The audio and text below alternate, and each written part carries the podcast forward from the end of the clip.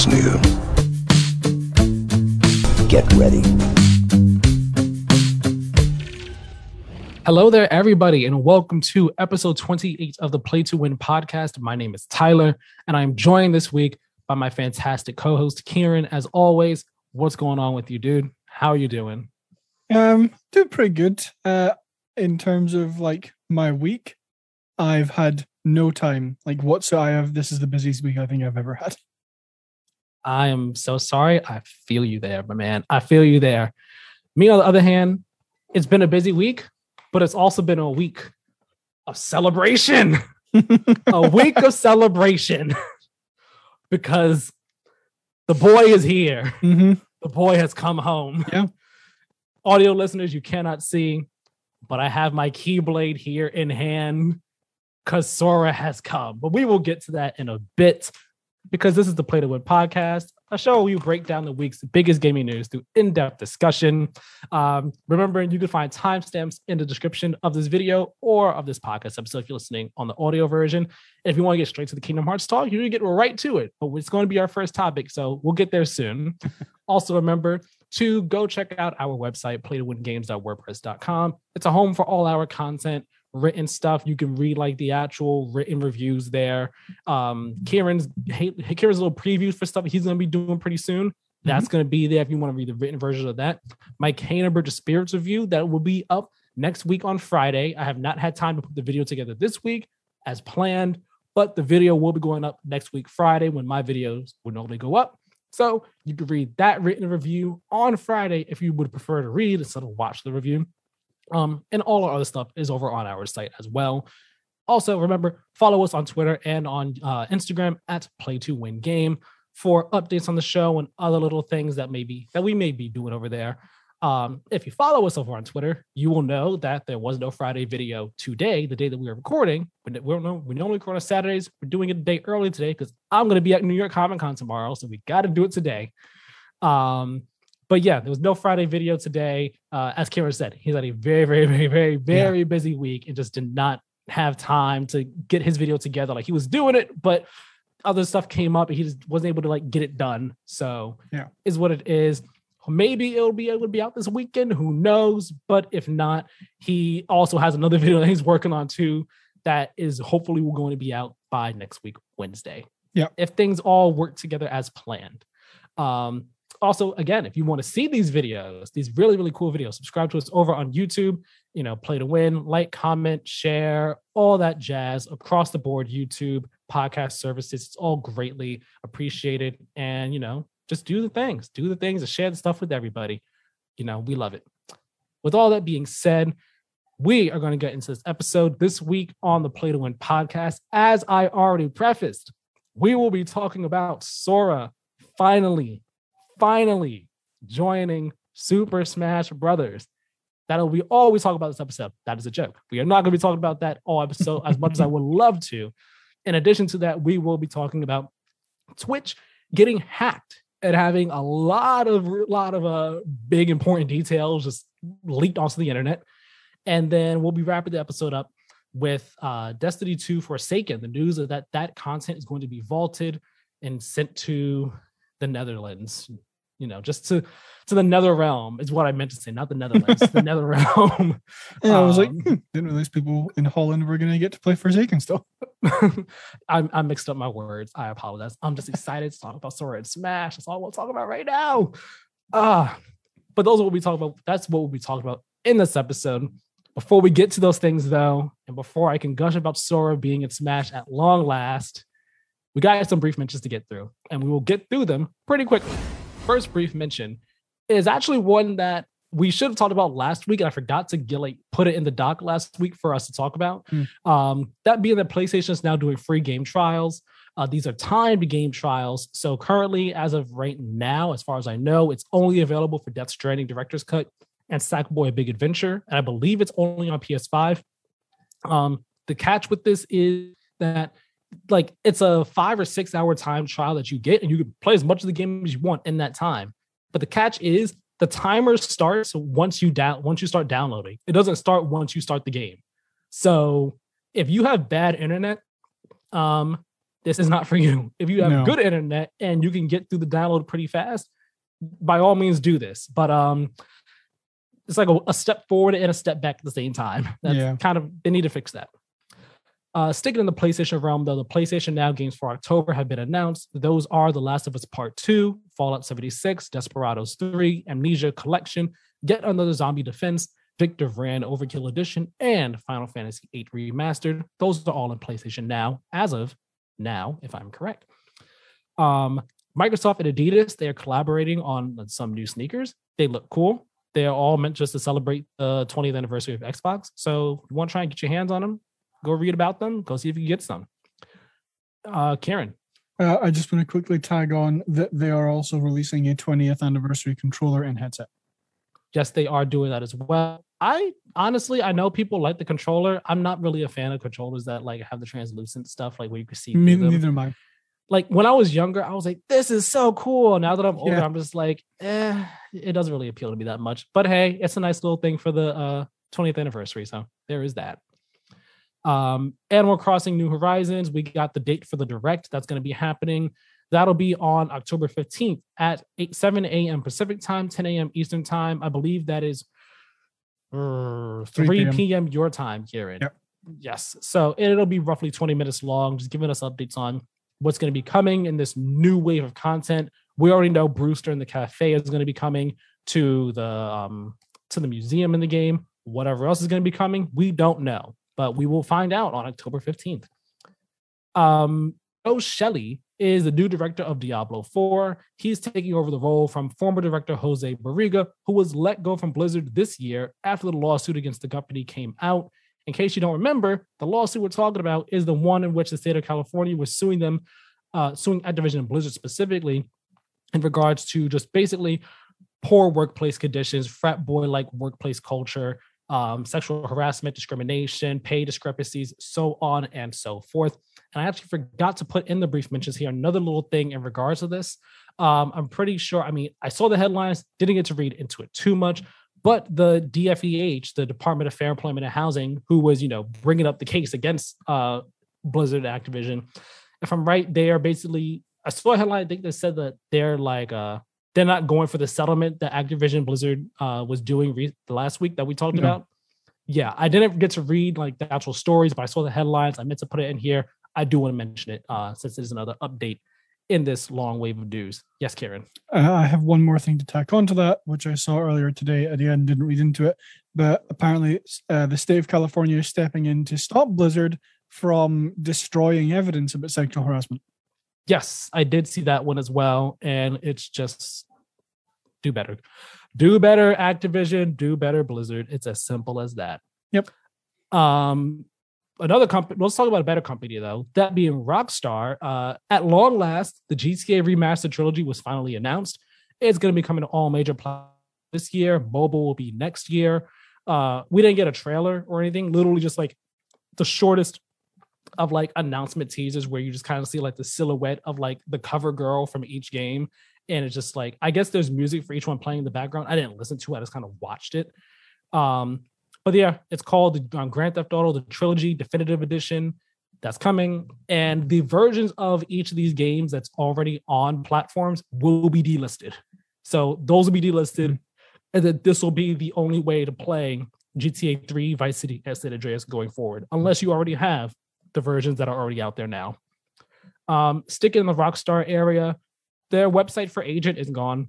Agent is that long, like formally announced game from the PS3 days. So it was supposed to be a Sony exclusive and just kind of disappeared off the face of the earth. Yeah.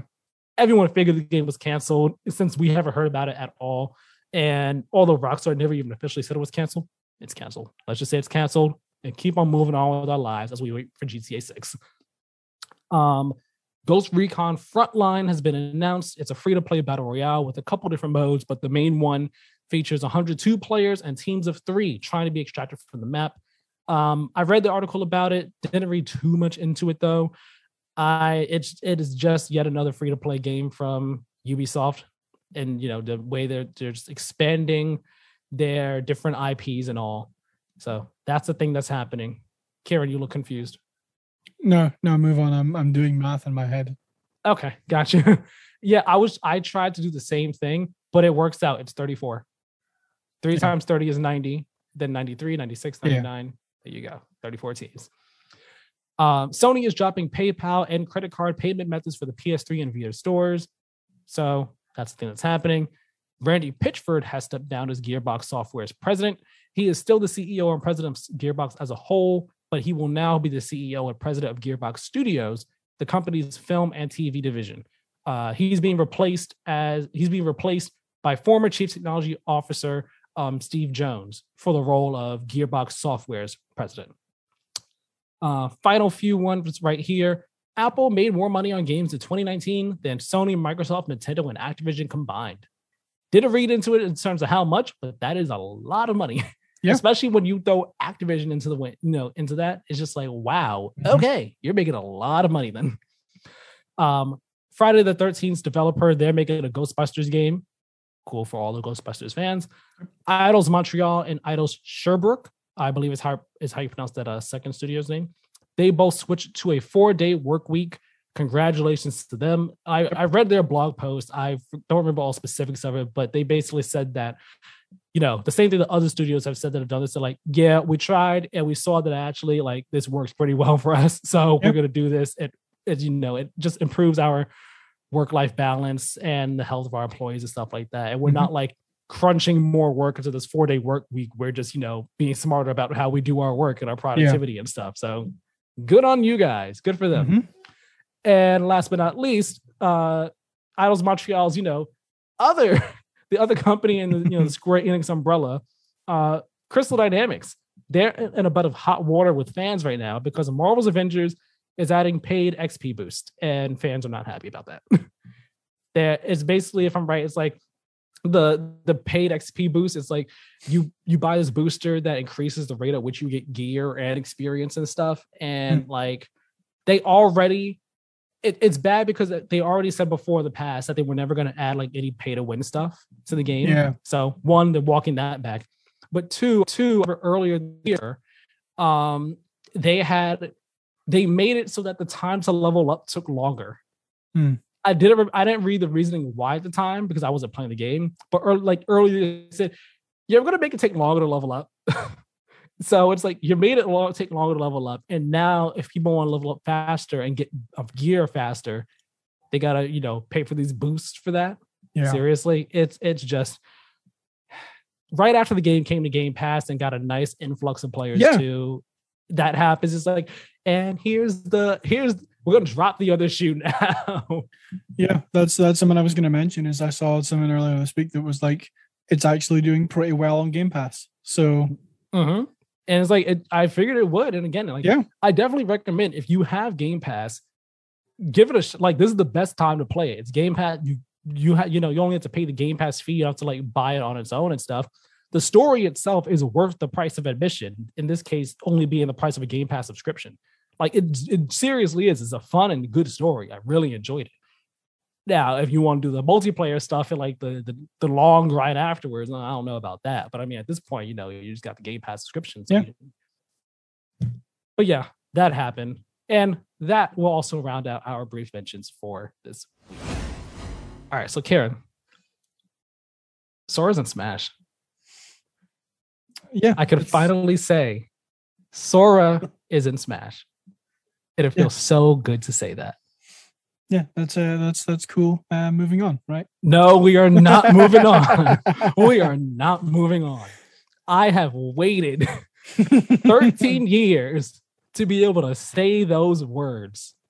Sora is in Smash. Those four words. It it still feels just as unbelievable now as it did on Tuesday when this happened. If you have been living under a rock and don't know, Hmm. Sora from Kingdom Hearts has joined Super Smash Brothers and broke the I don't want maybe uh, you know what I'm going to say it. He broke the internet Yeah. when this happened. I you know, let me let me just hear what you think. I know you're not really a Smash person. You just got ult. But I just want to hear your thoughts real quickly on this if you have any before I go off because I've been waiting to talk about this in depth and give my feelings on since Tuesday. and I need to, but I just want to hear what you say first. Um, it's cool. I like I I I I understand the hype behind it, right? Because like everyone has been asking for Sora and Smash, basically since Smash came out. So, um, I mean, You know- no, more more specifically since Brawl, because Yeah. Brawl was the first one that introduced third party characters as guest Okay. characters. So ever since then, it was like whoa. Because before that, it was like only Nintendo characters. yeah, So then Brawl it was like Snake. It was like, wait, hold on, what? And then Sonic. It was just like, Mm. whoa, wait a minute. The floodgates are open now. Third party people could be in Smash, and that from then on, people have been asking for Sora. Continue. yeah. Steve Steve from Minecraft can be in Smash. What? Um, but no, I'm I'm very happy for the people that um that this applies to. The, the, the people who were excited for this, as Tyler reaches for his keyblade. Uh, Your, I heart, like- your I- guiding key. We did it. we did it. Um, I will probably eventually get all the like fighter passes, so I will eventually play Sora and Smash. But yeah, it's cool. Okay. I agree with you. It is cool, but I also agree it is far more than cool. All right, here we go. The gloves are coming off. I am unchained.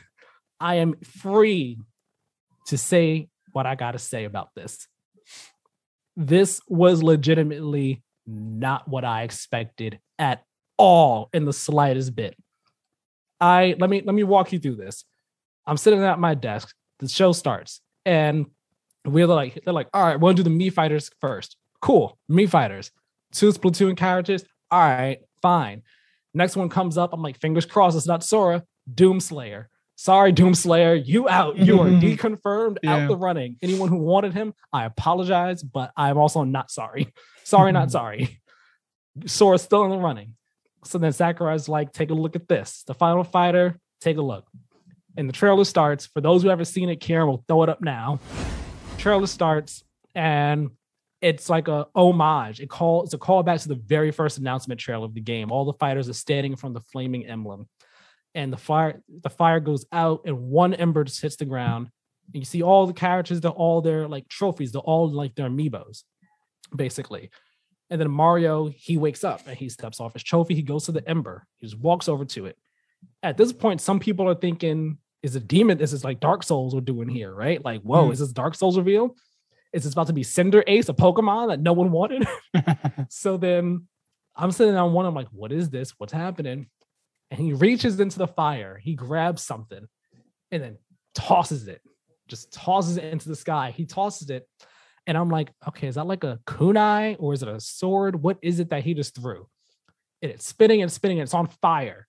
And then it stopped and it was still on fire. But the second it stopped, I saw the outline and I was like, no way and then they cut to you see the Mickey emblem.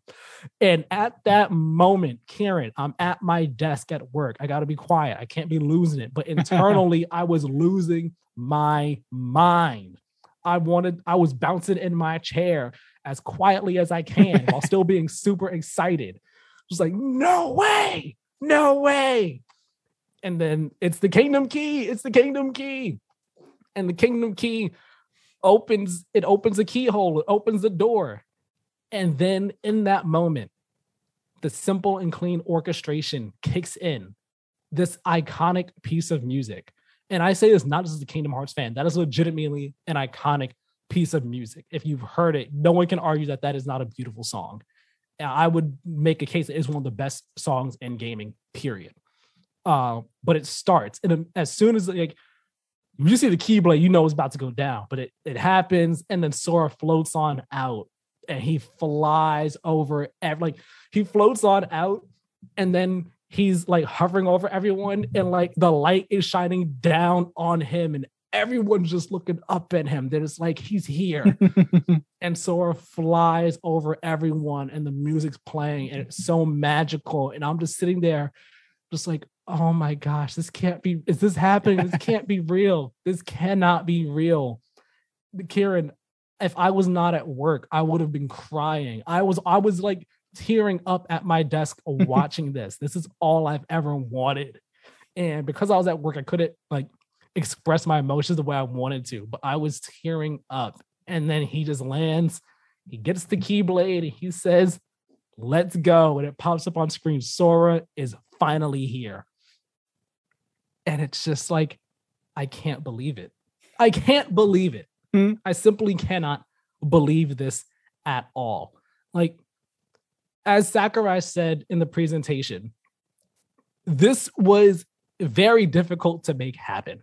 Yeah. The the the the licensing nightmare, the logistics behind it all is why all Kingdom Hearts fans thought it would be near impossible for Sora to get in. Because it's not just that he's like a Square Enix character. Kingdom Hearts is owned by Disney. Yeah. And it's not like like, like it's not like it's a let me rephrase this. Because like the right situation is kind of weird with Kingdom Hearts or like complicated. Square Enix makes the games, but it's a Disney IP. It's a Disney property. All mm-hmm. the characters, even like Sora, Kairi, Riku, they're all Disney characters technically. It's all a Disney IP. Square Enix just makes the games.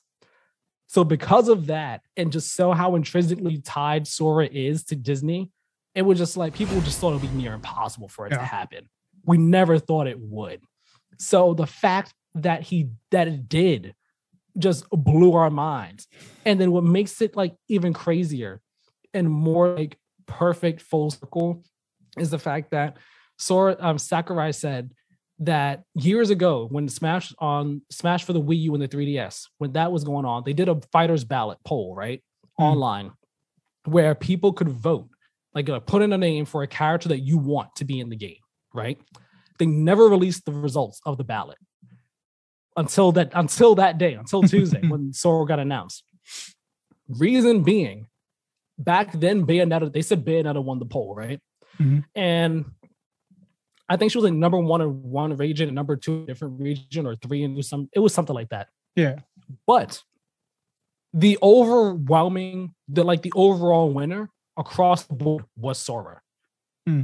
Sora actually won the poll six years ago, but they never released the results because they didn't want fans to go hounding their different like character companies. and Like, Yeah. hey, let them in Smash and stuff. So like, that's why we're just now finding out. It's like Sora was the win years ago, and well, he did win years ago, but because it wasn't able to happen back then, he didn't get in. So because so now we come here, the final character of Smash Ultimate's DLC, as I told you last week, final character of this DLC, potentially the final Smash game, potentially even well, no, potentially the final Smash game from Sakurai specifically. Even more potentially, maybe the final Smash game, period Yeah. but definitely the last Smash game with this roster. There's no way we get this roster again. No. So having him finally come in Mhm. Yeah. after all this time with all that context makes it that much better. It just does. It just the impact is just there. So like, you know, Sakurai does his whole presentation. The stage is Hollow Bastion. I'm not the biggest fan of the stage. Like, here's the thing: I love everything about this because it's Sora. Sora looks great. His moves look cool. He has a bunch of cool different costumes that like pay homage to, like, to his outfits in Kingdom Hearts 1, 2, hmm. Dream Drop Distance, and 3, some of his different drive forms and stuff. It, he looks great. I'm not a fan of the world per se. I figured like whatever the stage they would do, it would be like a hey, we're gonna like it's one of the moving stages that Smash does. It kind of like moves around a space and Yeah. all. Figured it would be like that. I hope it would be one that would travel between some of like the Kingdom Hearts original worlds, like Destiny Islands, Traverse Town, Twilight Town, something like that. This one, it's just Hollow Bastion from Kingdom Hearts 1. I was like, eh, okay, that's fine. But it does a cool thing where when you go like after a certain amount of time on like a when time's about to run out or when there are like barely any stocks left, it transitions to like the dive to heart thing. And it's cool. And like in the background, it represents different characters and stuff from Kingdom Hearts. But um there is no Disney in this at all. like when the only Disney thing in this, like Disney iconic thing, and Sora's like with Sora is his Kingdom Key. Because on the Kingdom Key, it's the Mickey emblem here. Yeah. That is the only Disney thing. Donald and Goofy do not appear here. They don't appear in anything. Mickey does not appear in anything at all, in any way, shape, or form. yeah. There are no Disney song, nothing. It is like strictly Sora, his Keyblade, and then all like the world, like the world, like like I said, Halabash Bastion, the stage from Kingdom Hearts 1. Um, the music, I'm pretty sure all the music is just from Kingdom Hearts 1. Some of those songs might like be used in other games, but like they are strictly yeah. Kingdom Hearts 1 songs. So like I just imagine they were like, you got you gotta work at Kingdom Hearts 1 stuff, son. and yeah. Like I wish, you know, again, I wish it was a thing where like is Destiny Islands only or Destiny Islands and Traverse Town and Twilight Town, just like traveling between the two of them and stuff. Like that could be cool. But I'm just happy we got him at all. Yeah. I'm just so happy we got him at all. And part of again, part of what makes this so great is it's the fact that, like I said, no one no one thought it would happen. Everyone thought it was like near impossible for it to happen. And we've said for years that Sora deserves to be in this game. He just does. Super Smash Brothers is a celebration of gaming. Mm-hmm. And mm-hmm. there are many people who deserve to be in it. I'm not saying that there aren't um, that the other characters don't. I'm not saying that Master Chief shouldn't be in it. I'm not saying that like Doomslayer or Dante shouldn't be in it at all. They if they got in, that would be great for them. It would be really, really cool. But Kingdom Hearts, it's it's honestly such a it's a powerful series and it's an impactful yeah. series with just all the themes of friendship um you know fighting friendship fighting for what's right never not giving up just sticking close to those who you know who are true to who are true to you true to themselves so on and so forth it's like things like that and it's a series that has resonated with so many people and has such a worldwide global all ages appeal that like it just deserves to be in Smash. It deserves to be represented in Smash 100%. So when Sora got announced, I I was shocked that he got announced. And what makes this all again, I'm, I keep saying things a bit this better, things a bit better. At the end of like he has a his full reveal trailer is like really really cool and stuff. Um, like the final bit, it just got me in my feels again, just like because just the different references that it has, the music that's playing in the background is just so perfect.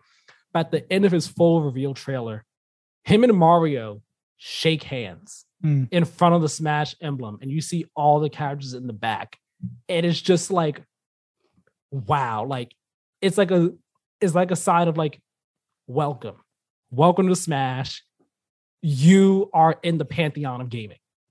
If you think about it, Smash is like just like yeah, if you want to think about Smash, could kind of be like a Mount Rushmore of sorts of gaming in a sense, a giant one, of course, but a Mount Rushmore of gaming in a sense. And it's like Sora being in it, him and Mario shaking hands. They, it's like, welcome you. You are in the Mount Rushmore of gaming. You are in.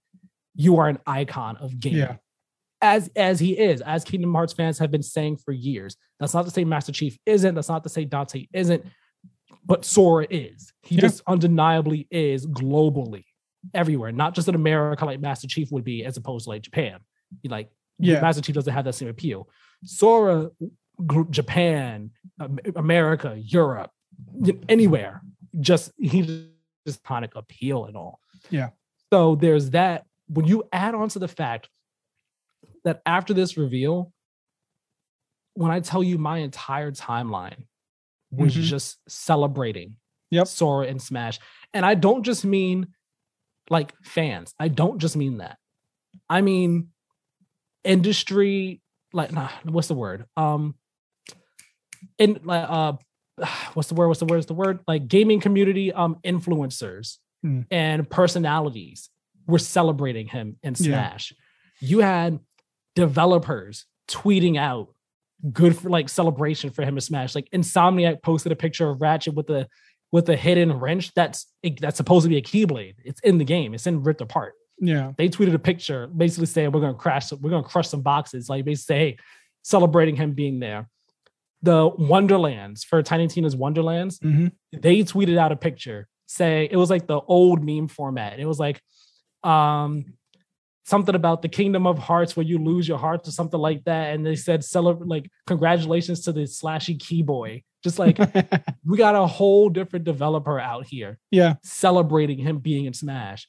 You have Reggie Fils-Aimé tweeting out hashtag thank you Sakurai, just like all the fans were with Mhm. that final shot of Sora and Mario shaking hands. You had just all these people in the industry saying, like, this is such an iconic moment, such a big moment hmm for Smash, for Kingdom Hearts, and for gaming, period. It just is. And seeing all that really made the moment hit even harder for me. Because as um as Cameron Hawkins said here on Twitter, he, for those who don't know Cameron Hawkins, he used to be at DualShockers. He left there earlier this year, doing my time right. I'm pretty sure it was earlier this year. And he's been on IGN's Unlocked podcast and stuff. He he's been around doing stuff Yeah. and everything. But um, he tweeted yesterday. I still can't believe it. It's crazy how significant of a moment we witnessed in video game history yesterday. Uh, how redeeming and validating it is to Kingdom Hearts fans everywhere. I don't know if I'll ever experience anything to this magnitude for me in gaming ever again, which is 100% true. And then that's when I said to him, you know, it wasn't just this moment. He posted the screenshot of Mario shaking hands and stuff. Yeah. And I, you know, I basically I said the same thing I just told you. It was the industry wide reaction to it. And I said that all of that, uh, seeing everyone celebrate this moment just solidified how widespread Kingdom Hearts impact and popularity is. And no one can take that away. And like it really was just like I, I I say this as a Kingdom Hearts fan, but not even just as a Kingdom Hearts fan, as someone who Kingdom Hearts is my favorite gaming series of all time. While I may, while it's not my favorite game anymore, God of War and Persona 5 Royal have surpassed Kingdom Hearts 2 as my favorite game of all time. While that is the case, Kingdom Hearts is still my favorite gaming series of all time, full stop, no exceptions. It means the absolute world to me. It has shaped me into the person that I am today. Sora is, again, full stop, my favorite character in any form of media, period. He just is. Like, I I love characters from anime like Naruto and Deku from My Hero. They like had an impact on me for sure. But Sora, without a doubt, has just had such an impact on me. He is like my favorite character in anything. So seeing, so hearing that music kick in, seeing that Keyblade in the trailer, and then seeing him come on out and fly around, I just was like a kid. I, I was gonna say a kid in a candy shop, but it's not even like that. It was like I haven't felt a feeling like that since Kingdom Hearts 3 was announced in 2013. I and when that was announced, I was just in disbelief. But even then, that was a thing where it's like we know it's coming. It's just a matter of Yeah. when. This was a thing we never thought was going to happen. Mhm. Like many people who held on, many people still believed, but even those who believed knew that the chances were slim to none, if not impossible. But there were still many that hoped and believed. And I was one where I hoped and believed, but again, I, I knew it was slim to none. And just seeing that out, seeing him come out like that, seeing everyone's reaction to it, seeing just the fans. Like, if you've been following me on Twitter, I'm sorry, but also not sorry. Because every single day, like all day Tuesday, I was just liking and retweeting every single Kingdom Hearts thing but that I saw. Yep. I've been doing it all week long. I'm sorry, but. I'm sorry. Kieran can confirm he has seen it. I'm sorry, but I'm not sorry. Like, this means everything to me. This is just such a big deal. It's so important. And I'm just, I'm still in disbelief. I genuinely am. Like, when I look at pictures of him in the game, I'm just like, this looks so weird. I never thought you'd be here. I never thought you'd be here.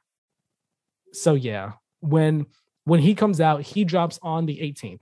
They said he comes out on the 18th. The Mii Fighter characters come out the same day as well.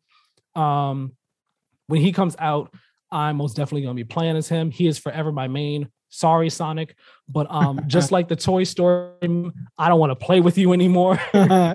You have been demoted to my secondary main. Sora will be my 100% main from here on in. Um, I will probably do a previews video on him, like a preview, like impression set video on what it's like playing as him. Um, yeah, just like this is amazing. And it's been, it was also really heartwarming seeing just all the fans, spe- specifically Kingdom Hearts fans, but also not Kingdom Hearts fans, doing the hashtag thank you Sakurai. Because this man has been working on this game, working on this series for so long and putting so much of his like energy and life and self into Ultimate. Like Mhm. this game has been a labor of love for him. Such a labor of love. So like thank you Sakurai for making Super Smash Ultimate the game that it is. Thank you for making it such a fun experience to play by yourself or with friends. Thank you for making this tribute to gaming, this ode to gaming, Yeah. and just paying so much love and putting so much care into how all these different characters from all these different games across like generations and across publishers and developers, just how they're represented in Smash, whether it be as a spirit, whether it be as an assist trophy, whether it be as a Pokeball. Um, it's not sorry, not Pokeball, Pokemon, an item, uh, a character that just pops up in the background of a stage, what, however it may be. Thank you for what you've done with all of that, all the songs that are just in Super Smash Brothers Ultimate, how you managed to get all those in there just thank you for all that it's we we we all mean it genuinely from the bottom of our hearts. Thank you so much for everything you've done with super smash brothers ultimate uh and the super smash brothers series as a whole. Uh if this is your last game and if this is your last smash game do what you need to do. You deserve your break. You deserve your rest. Yeah. do whatever you want to do. If this is you if you plan just to retire from gaming after this period well deserved you earned it. Mhm. take your rest. Take your leave good sir. Um you you just you know thank you so much. And i speak for myself and many from the kingdom hearts community when i say thank you sakurai for getting sora into smash. I know it could not have been easy. Couldn't it was i'm sure it was very very difficult. But we all honestly truly from the bottom of our hearts thank you so so very much and the last bit I'll put here, Kingdom Hearts series is also coming to the Switch via the cloud. That's a disappointment in Yeah. my opinion. That's a bit of a disappointment in my opinion. I'm not gonna lie. I was like, he said it's coming to Switch. I was like, yeah. That's so I was like, via the cloud. Kidding me, man.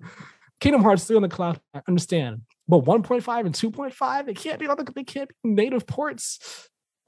I would have bought those in a heartbeat. Now I'm not going to. Mm. is what it is. So yeah, So yeah, like you know, mediocre news, I guess. mediocre news.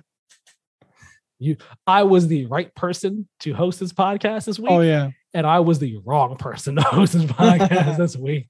Depending on how you want, depending on how you want to look at it. If you don't like Kingdom Hearts and you don't like Smash, I was the wrong person. yeah. and even if I, even if this was Kieran's week to host, I would have taken the lead on this section for sure. I would have been Oh, like, Kieran, nope, I'm sorry, you are not doing. I am doing this section. It is the first thing on the docket. First thing on the docket. Yeah, no, like I, I, would have introduced it like so. Uh, new Final Fantasy characters joining, uh, joining. I would've- I would have been like, Kieran, no, no, cut that out. cut that out, redo that. Either redo that or I'm introduced this properly. We're not putting put some respect on Sora's name. Put some respect on his name. yeah. Um. So yeah, that's that's that's all the time the time we have. You guys, we'll, uh, see you next week. It wasn't a full hour like I joked to Kieran talking about Yeah. Smash, Sora and Smash, but I feel like we talked about it a good amount, really good amount. Um, so happy, so happy he's finally there. Our boy made it. Our boy made Yeah. it. Sora for Smash. There we go. Twitch was hacked. The very uh like the day after the Sora news on Wednesday of this week, Twitch suffered a major, major hack. Um, I'm reading this article by Tom Warren over at The Verge titled Twitch Source Code and Creator Payouts Part of a Massive Leak. Um, reading from his article, Tom says Twitch appears to have been hacked, leaking source code for the company's streaming service, an unreleased Steam competitor from Amazon Game Studios, and details of creator payouts. An anonymous poster on the 4chan messaging board has released a 125 gigabyte torrent, which they claim includes the entirety of Twitch and its comment history. The poster claims the leak is designed to, quote, foster more disruption and competition in the online video streaming space, end quote. Um, the Verge did confirm that the leak was real and that the code was as recent as this week as well. And then like a couple, I think it was like either hours later that same day or the next day. I think it was the next day. Um, yesterday, Thursday, as of recording this, um, is when I believe Twitch kind of came out and confirmed they're like, yeah, yeah. this happened. We suffered a data breach. Um, but they said they were like they were they were on it. They were trying to take care of yeah. it get on top of it and stuff like that. Um, so the highlights of this leak, like like we said, there's kind of there's a lot of things in it, but the main highlights of it are three years of creator payouts have been like divulged, released, revealed. The website's source code, uh, an unreleased Steam competitor called Vapor, and Twitch's internal security tools. Kieran, what are your thoughts on this? Because when I when I I was on my way to work, I think when VGC when I saw VGC's article because they were the first ones to talk about this at all on to Wednesday, and I saw this and I was like, wait, hold on, what? I was like, what? Seriously? And like I had read their article and I was just like, whoa, this is crazy. And I'm surprised I actually haven't seen so as many people making a big a big deal about it as I thought I would. Like people have been talking about it, but I haven't seen yeah. like the amount of cons- concern and shock that I would have expected from this. Like I would have expected a whole lot of people to have uh, not I guess a similar sense of urgency that they had to the Activision Blizzard thing. Yeah. Not to say they're on the same scale, but this is still like a huge news story for the gaming yep. industry and stuff like that um, considering what got released and stuff. Um, so wh- what is your take on this? Because I'm I'm just like, wow, this is this is bad. This is not good at all. Yeah, no, I I, I was the same. Uh, I I can't remember exactly when I saw it, but when I saw it, I was like, oh, word I can't say on the podcast. Um, that's bad.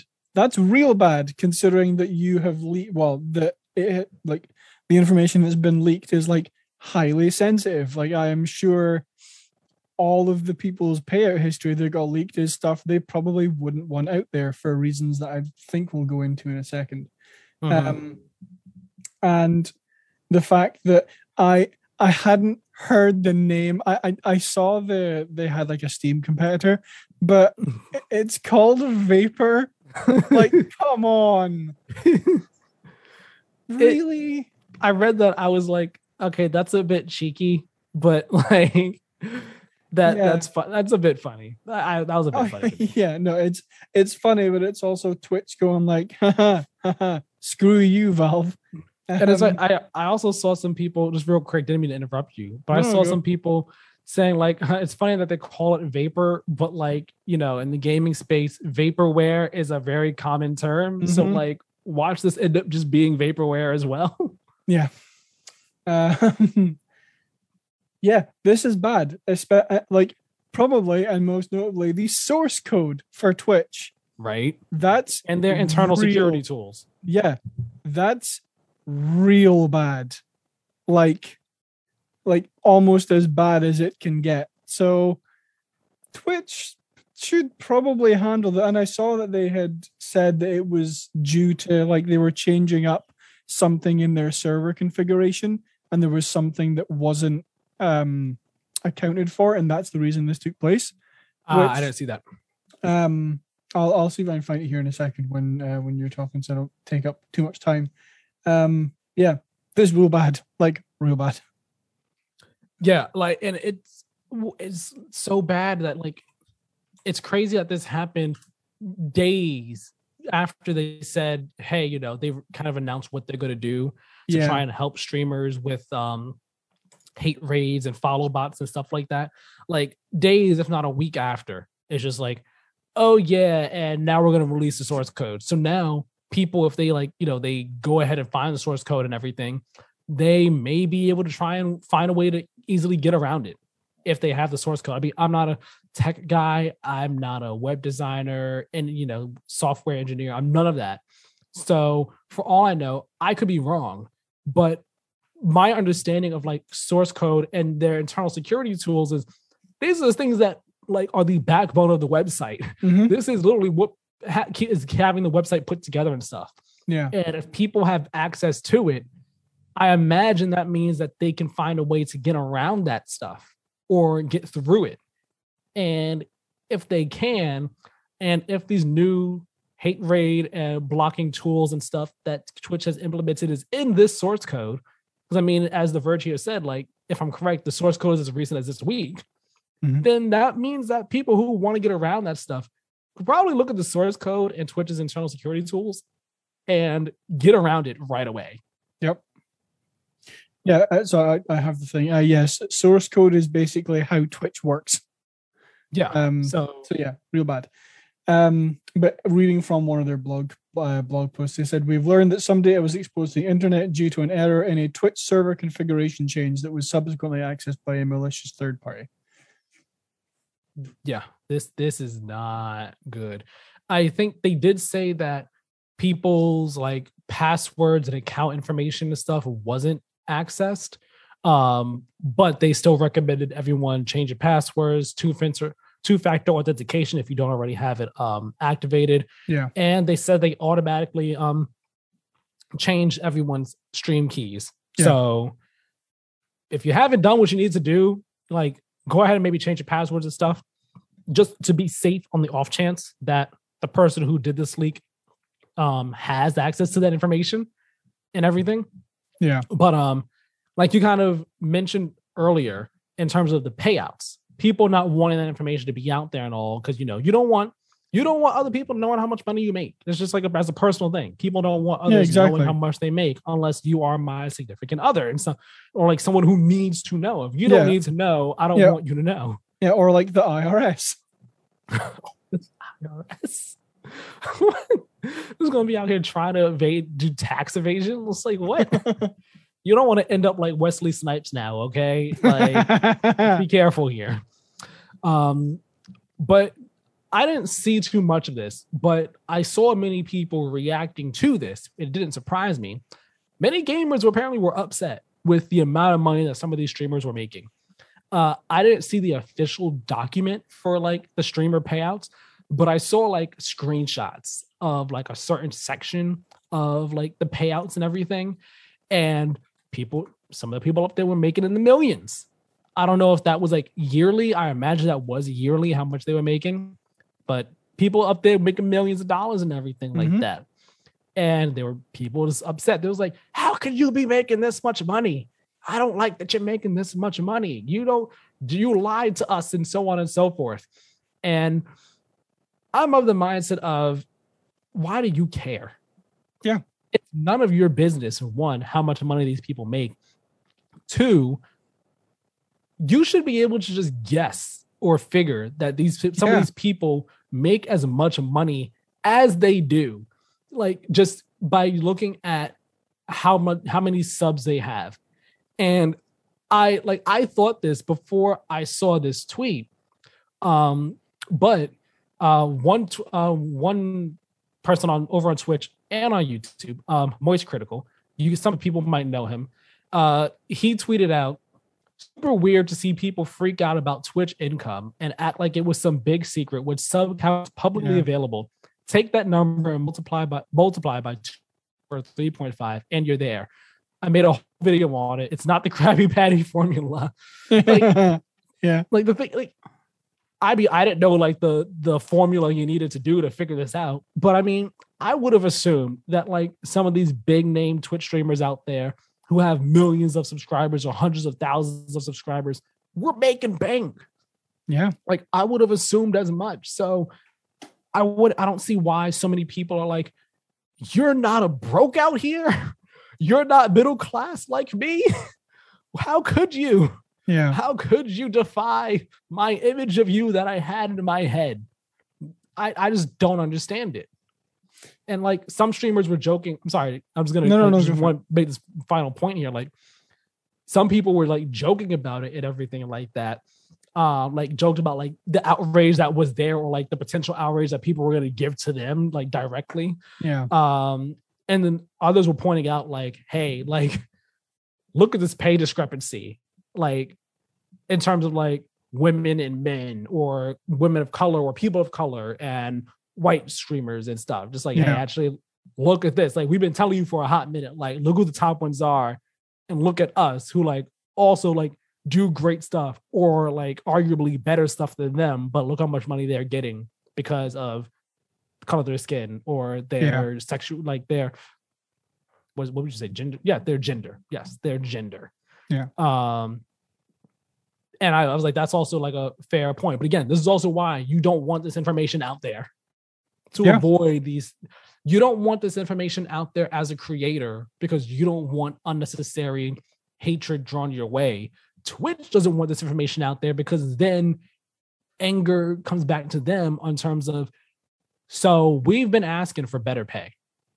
And this disparity is what's going on with this. You get what i mean?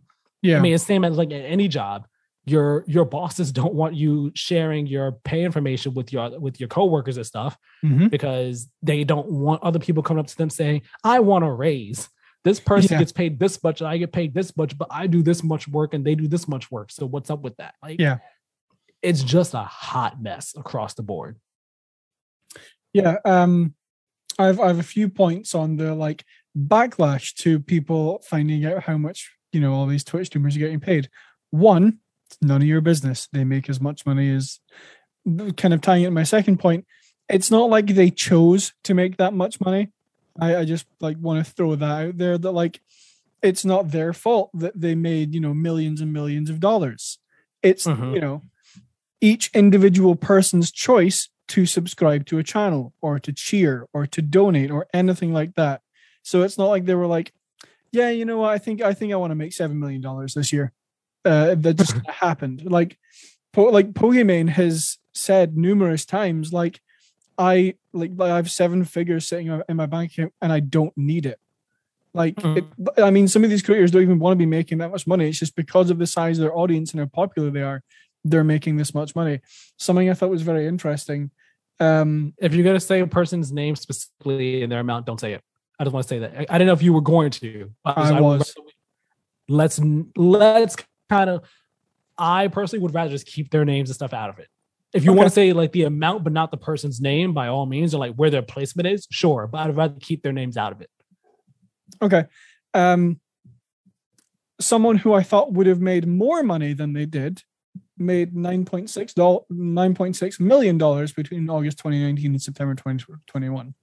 Um, And where are they placed on this list? Like number wise. I don't know. I just, Oh. I, I, I literally just Googled. Okay, gotcha. okay, Um, that's fine. I thought the image you were looking at might have had like the numbers next to them, like their placement and stuff. Uh, nope, I- the, one, the one I saw, I think like whoever was at the top or near the top was like like 20 something million around there. It was like a lot of money. Yeah, I'm trying to see if I can find. Uh, doesn't matter. Um, but yeah, that's like you also have no right to dictate who makes how much money. Like Mhm. I I don't have any right to go up to Tim the Tatman and say you make too much money.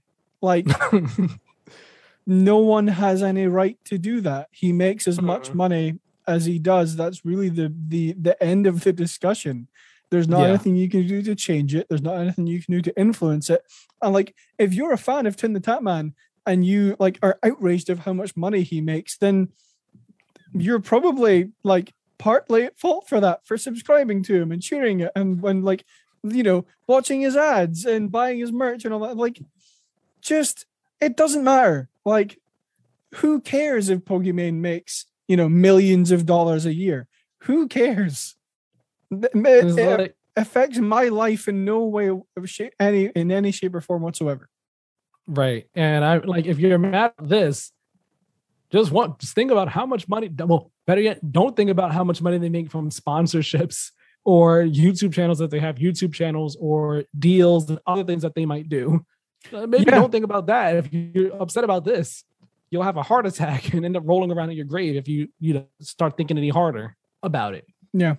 Uh, I I also saw some people on Twitter. Uh, I think it was Cliff Bleszinski, but specifically, uh, he tweeted a reaction to this. I'm actually going to try and pull it up right now. Uh, Cliff, Bla- here we go. Um, going down, going down. Got to go to yesterday. Here we go. He said, "Oh, it was two days ago." Sorry. He said, uh, Cliff Bleszinski, in case you don't know or remember, he's the creator of Gears of War franchise. Uh, he was highly associated with Epic Games for a long time. He went off to do his own thing, started his own studio. Um, they tried like two different games, but they both failed. One of them was like a battle royale game that was like dead on arrival. Um, so I don't think he's really much in the games space this day. Um, but that's just a little background who he is. He said, I respect the hell out of content creators. It's hard work. But looking at the not gonna lie, it upsets me that so many are making way more money, most of the game developers that made the games they stream. Mm-hmm. Then he followed it up by saying, for the idiots out there, I'm not saying I don't hate that content creators can make bank. Good for them. I just want devs to get paid more. Yeah. Which is very true. And I saw mm-hmm. like a number of different other journalists kind of jokingly saying, like, really, I chose the wrong profession. uh, yeah. Like y'all are making way more money than me. and it's yeah. like it, it points out again, it points out a very good thing. Just like all these devs that slave away to make these games apparently are getting paid significantly less than the streamers who are playing them. And it's like, yeah. hey, we should we should increase the pay for game developers out there, increase their, you know, works um, situations. Yeah. Um I I also want to kind of bring this point into the conversation, but like specifically kind of aimed at the people who are like outraged that like these people are making this much money is I think content creation has this like stereotypical perception that like if you stream, it's like, oh, all you do is you sit and play video games for three hours. Or mm-hmm. you know, or or you, you know, you post a 10 minute video once a week. Like right. how, how how hard can that be? But like unless you're doing it, you really like I, I mean, like to some extent, like we're content creators, right? Because we post videos on YouTube, right? So you, right. I guess you could class us in that, you know, category of people of content creators, but like we're, we're not making money. Yeah, exactly. Just to be clear. yeah, yeah, ex- exactly, exactly. But my my point being that, like, if you look at like Markiplier, he has just finished shooting a like uh, I don't know if uh, people remember a heist with Markiplier, his like special that came out uh, like a couple of years ago.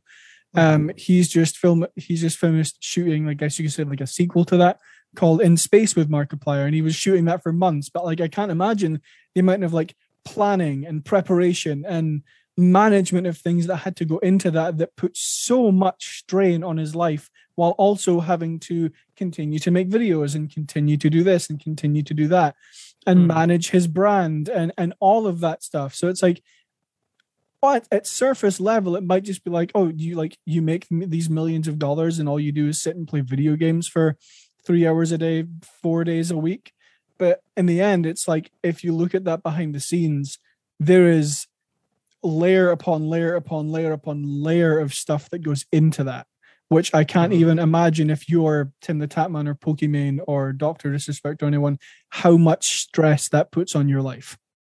Mm-hmm. Yeah, you know, having like learn all these different tools and stuff, and like the unstableness and uncertainty that comes with like streaming yeah. on different sites because of you know people pulling ads and stuff like that, and so on and so forth.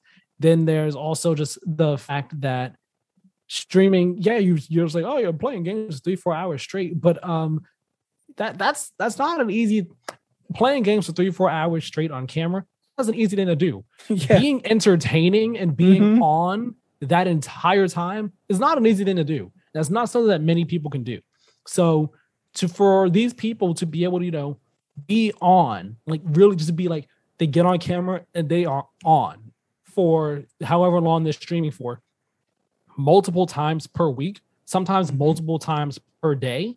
Yeah. That's like that's a lot to ask of a person. Especially, you know, when I'm sure some of them have had like days where they are just like down in the dumps. They they're just having a bad day. Things are like really rough in their personal life. And then it's just like, all right, I gotta stream for like three, four hours. And then you're expected to get on camera and be like, hey guys, what's up? We are playing yeah. this today, and so on and so forth, and just make jokes and be, you know, happy go lucky and everything like that, or be however you normally are in your streams and stuff like that, and not be like, hey, like I'm having a bad day. It's things are rough out here. You know, we're just gonna have a chill stream. I'm not really gonna be on like normal. I'm just gonna, you know, kind of be a bit more laid back. You're like, you can't be like that because you're not expected to be like that. And then I've even read, I'm pretty sure it was Kotaku articles back in the day. I don't remember what they were, but like some Twitch streamers, like they fear more so smaller ones, but like they fear, you know, like even taking breaks because they take a break, they go on vacation, people might just like unsub from them. Yeah. And then like, if they unsub, are the people going to sub back to them when come back from their vacation? It's like they feel like it, it's just like a everyday thing. They can't miss a day in their schedule, or else like they're going to end up losing, uh, you know, a good amount of income that they could be making that they may need. Like streaming is not an easy thing, and I want 100% give like all the kudos and props to people who Yeah. have been able to make a living doing streaming. I honestly wish I could. I really do. I, I would love to be able to play games and be entertaining for people. and make a Yeah, exactly. Um, I don't know if I got that in me, um, but you know, like it's just there's so many other layers behind it that like it, it's just silly to be mad at these people for making as much money as they do. I do want to like kind of wrap up this discussion though by really asking you, what do you th- where do we what do we think Twitch does? Like aside from like saw like putting like the the seal on this leak and like getting this resolved, what do you think Twitch does after this? Because now all this pay information is out there. How do you think like they kind of address that? Because you can be certain that, like I said before, people are going to come to Twitch. Like streamers are going to come to Twitch asking them, so what's up with this? Yeah. What's up with the with this pay stuff? How what do you think Twitch is gonna do? Do you think Twitch is gonna just kind of obviously they're probably not gonna like publicly talk about that at all in any way, shape, or No. form, but like do you think they're just gonna try and do you think they're actually gonna try and work with these people and try and be like, all right, you know what, we can we can bump up the pay that you get or whatever? Do you think that they'll, you know, be like, all right, we can do more ads for you or whatever the case may be? I don't know all streamer culture and stuff like that. Or do you think they'll try and just like brush it off and sweep it under the rug and just hope that it just disappears, although it won't actually disappear? Like, how do you think Twitch handles this? Um, first off, they can't control this information anymore. It's out there. They have. They can't do anything about that.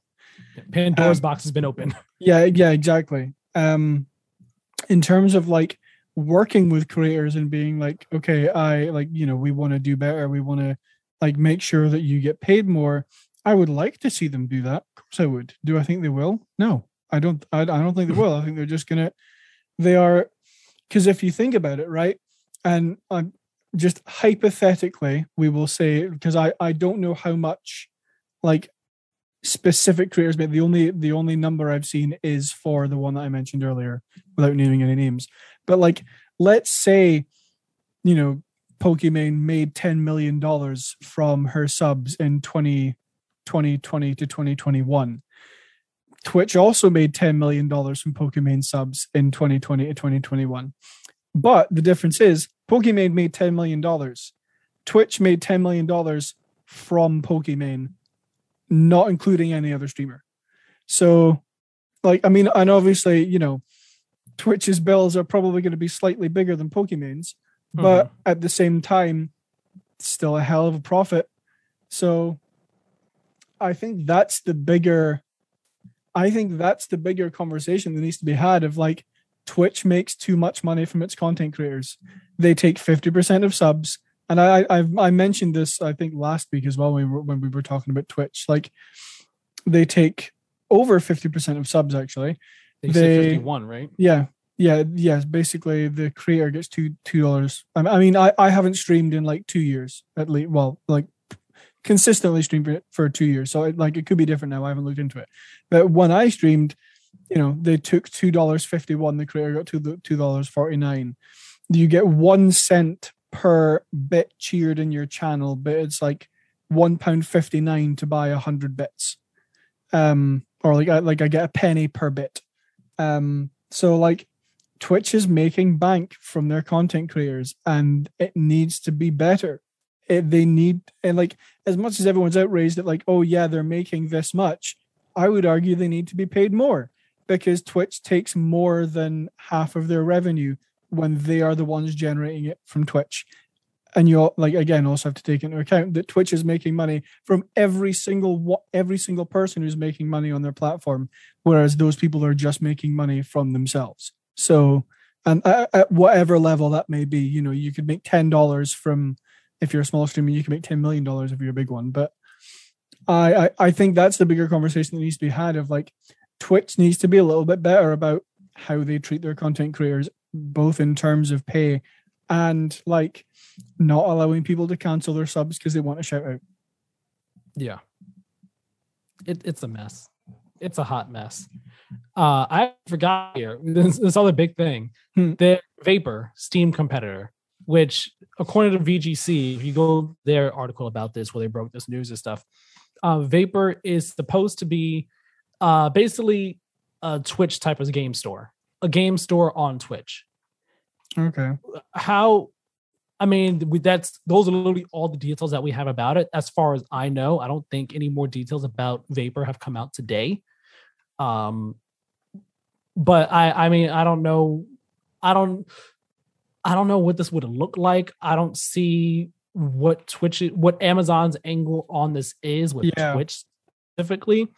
Um, it it's really it's interesting to say the least. And I mean, we know Amazon is stepping into the gaming realm more seriously now. New World has proven to be like a really successful, popular game and all like that.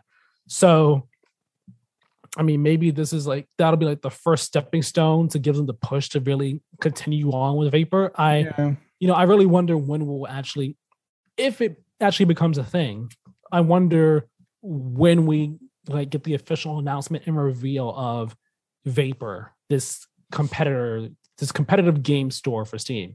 And I'll say this much if Amazon is really planning on doing this, take notes from the reception to the Epic Game Store and know that people will not want to give up Steam to use another game store, to use another client on PC yeah. gaming. They're not going to want to.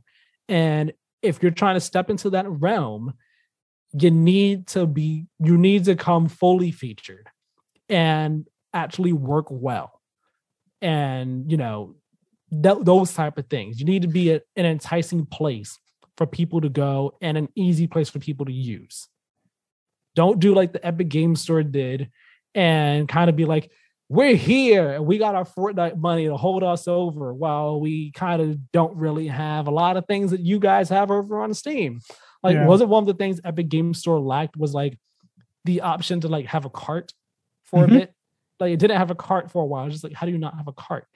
Like, there, there were a number of things. I think they've added. I know they've added some stuff over time, but I don't know yeah. what they have added and still need to add. So, I would hope Amazon took notes that entire time and are and kind of realized, okay, this is what we do. This is what we don't do.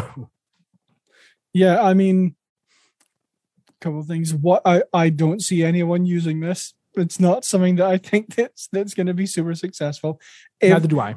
If if you want any proof that that people don't leave Steam, when the Epic Game Store came out, they were like, "We're giving you two free AAA games a month, basically," and people were mm-hmm. like, "Nah, I think I'm going to stick with Steam."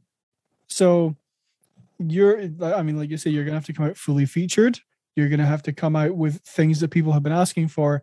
You are going to have to have some kind of hook to bring people to your platform because people will not leave Steam.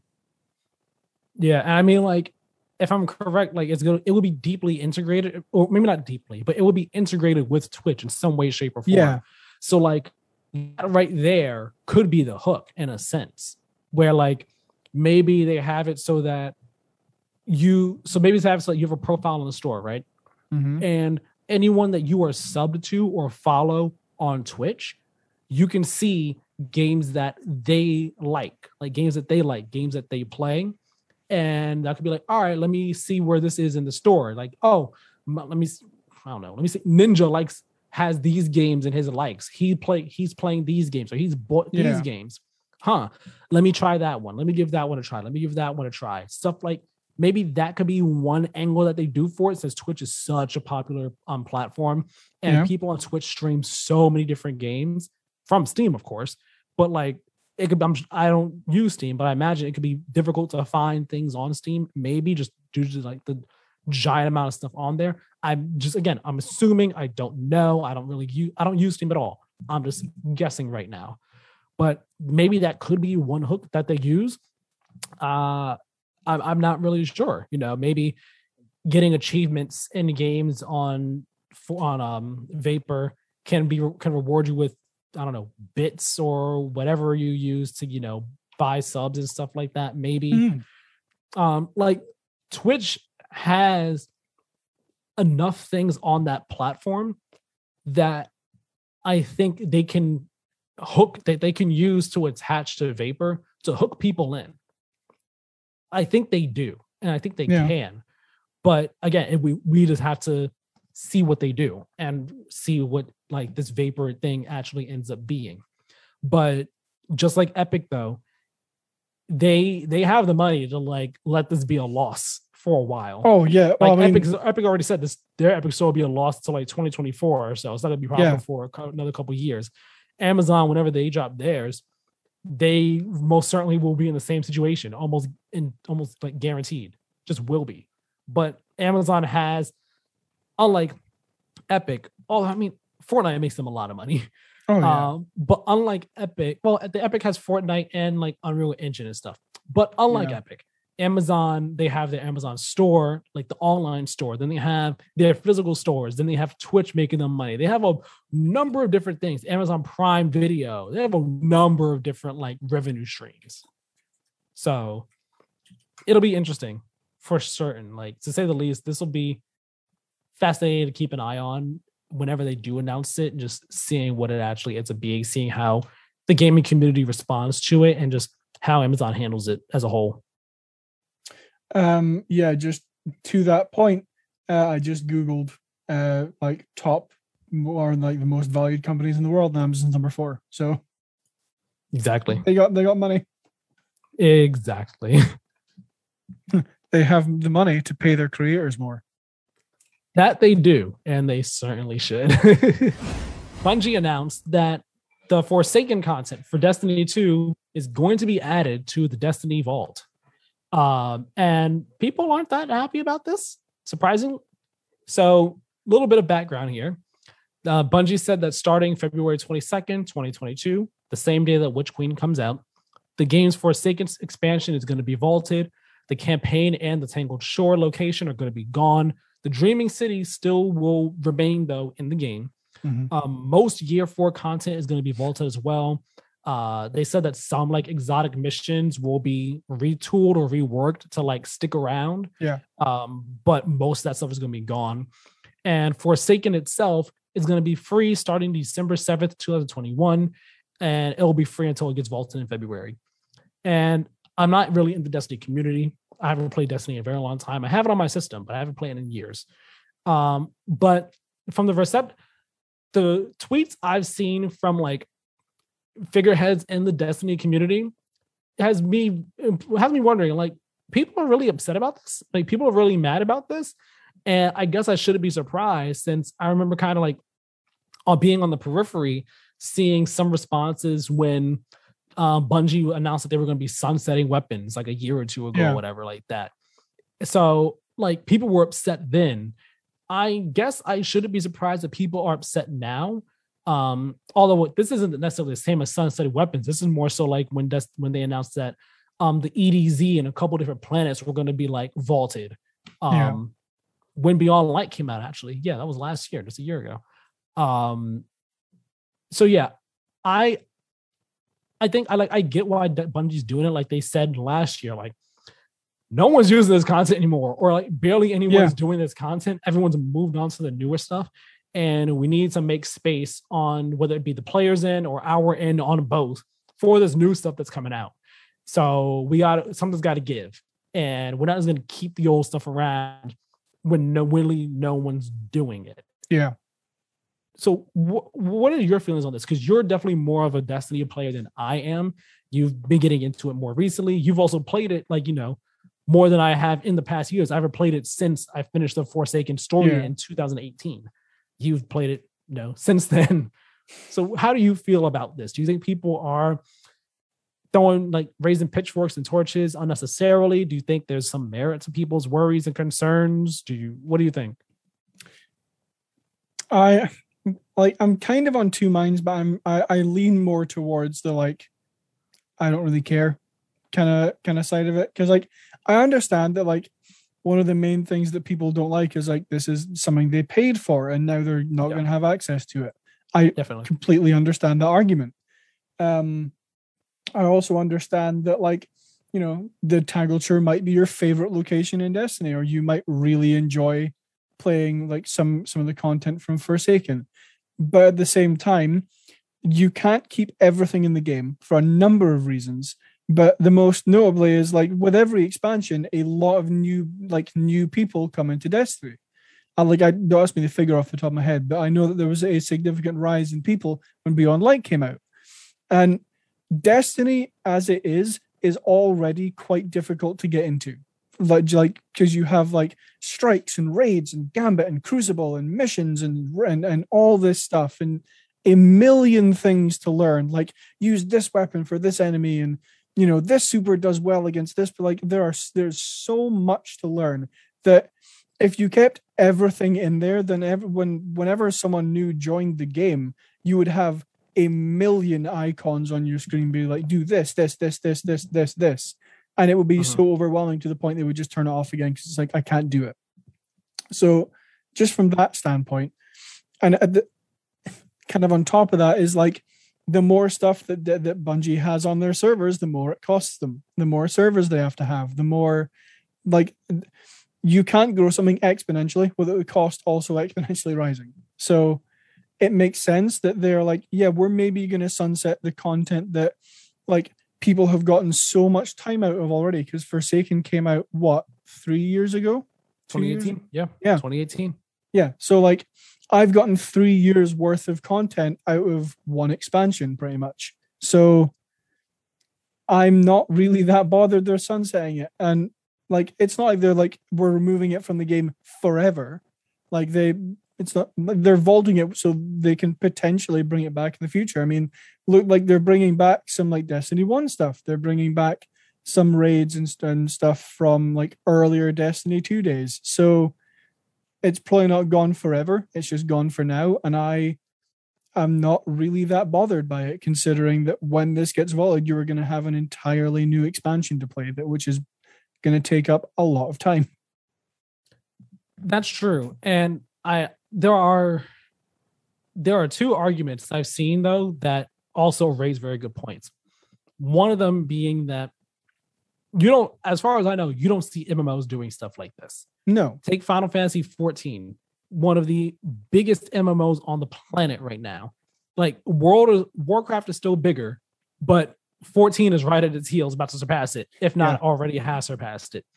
Um, and this is not an issue with that. Like they are on what? This is about to let's see. So it's the main game, then there was Heavensward first expansion, there was Stormblood, um, Shadowbringers, and I think the current one and Walker is the next one, I believe. I think it's been like I think they're about to be in the fourth expansion. If not the fourth, then Endwalker is the fifth expansion. Yeah.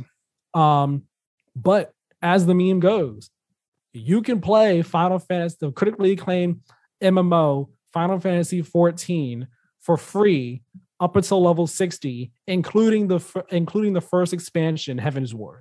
Hmm. Right now, I could jump into that game and play hundreds of hours of content. Well, I don't want to say hundreds, but I could play hours and hours of content Yeah. for free up to level 60, including the game's first expansion. It's still there. That hasn't been vaulted all these years later. Yeah.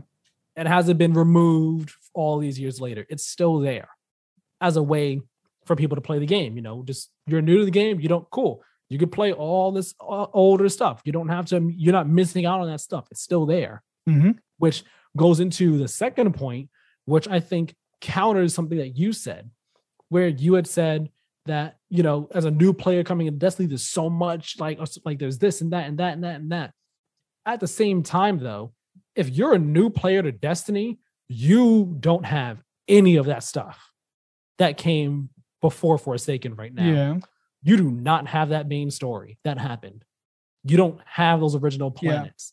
Once Forsaken's gone, you will not have that story. You won't know what happened to Cayde-6. You won't know what happened with, you know, the who I forgot their names. The not the scorn, but the, you know, the the the people that live out in this in the in the dark ages, in the dark space time area field. The Lost. No, I guess the lost. It's you know, it's Mara Sov's people. What's their race called? Oh, the Awoken. The Awoken. There you go. You won't know what happened with them and stuff in that storyline Yeah. and everything. So, like, you have Destiny 2 New Light, the free to play version. Right now, if someone jumps to that today, you do not have the Red War campaign. You don't have that at all. It's just gone. You can't do that Yeah. as far as I understand, you can't do it. You just have to start with Forsaken.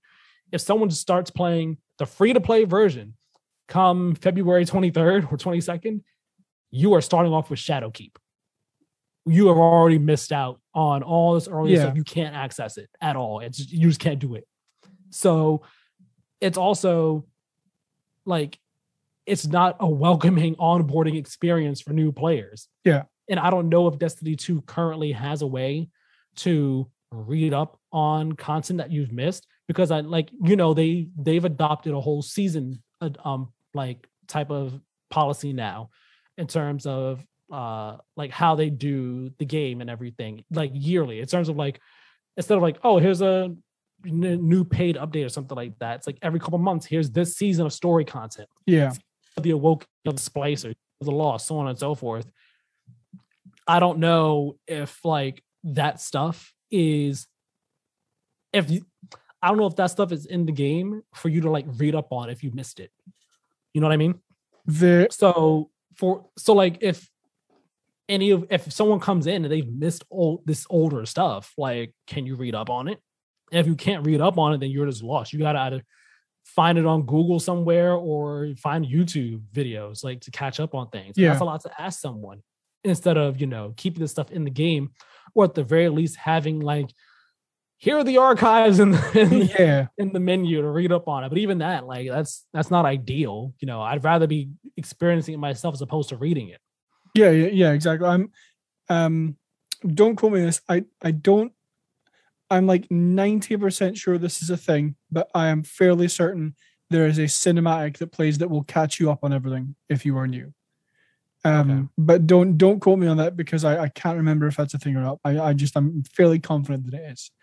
Um and secondly, by no means am I saying this is a perfect decision, right? If if it were up to me, I would probably still have all the content in the game. Just like you could even just tuck away Forsaken somewhere, so it's not like on that main like navigator screen, but is mm-hmm. still easily accessible and playable. I'm sure you could do that in a perfect world.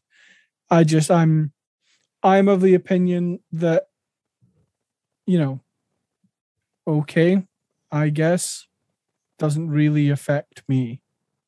Yeah, and I like that's the thing. I think for people for people who are, who are like playing the game now, they've done Forsaken years ago. Yeah. Like they are way past it.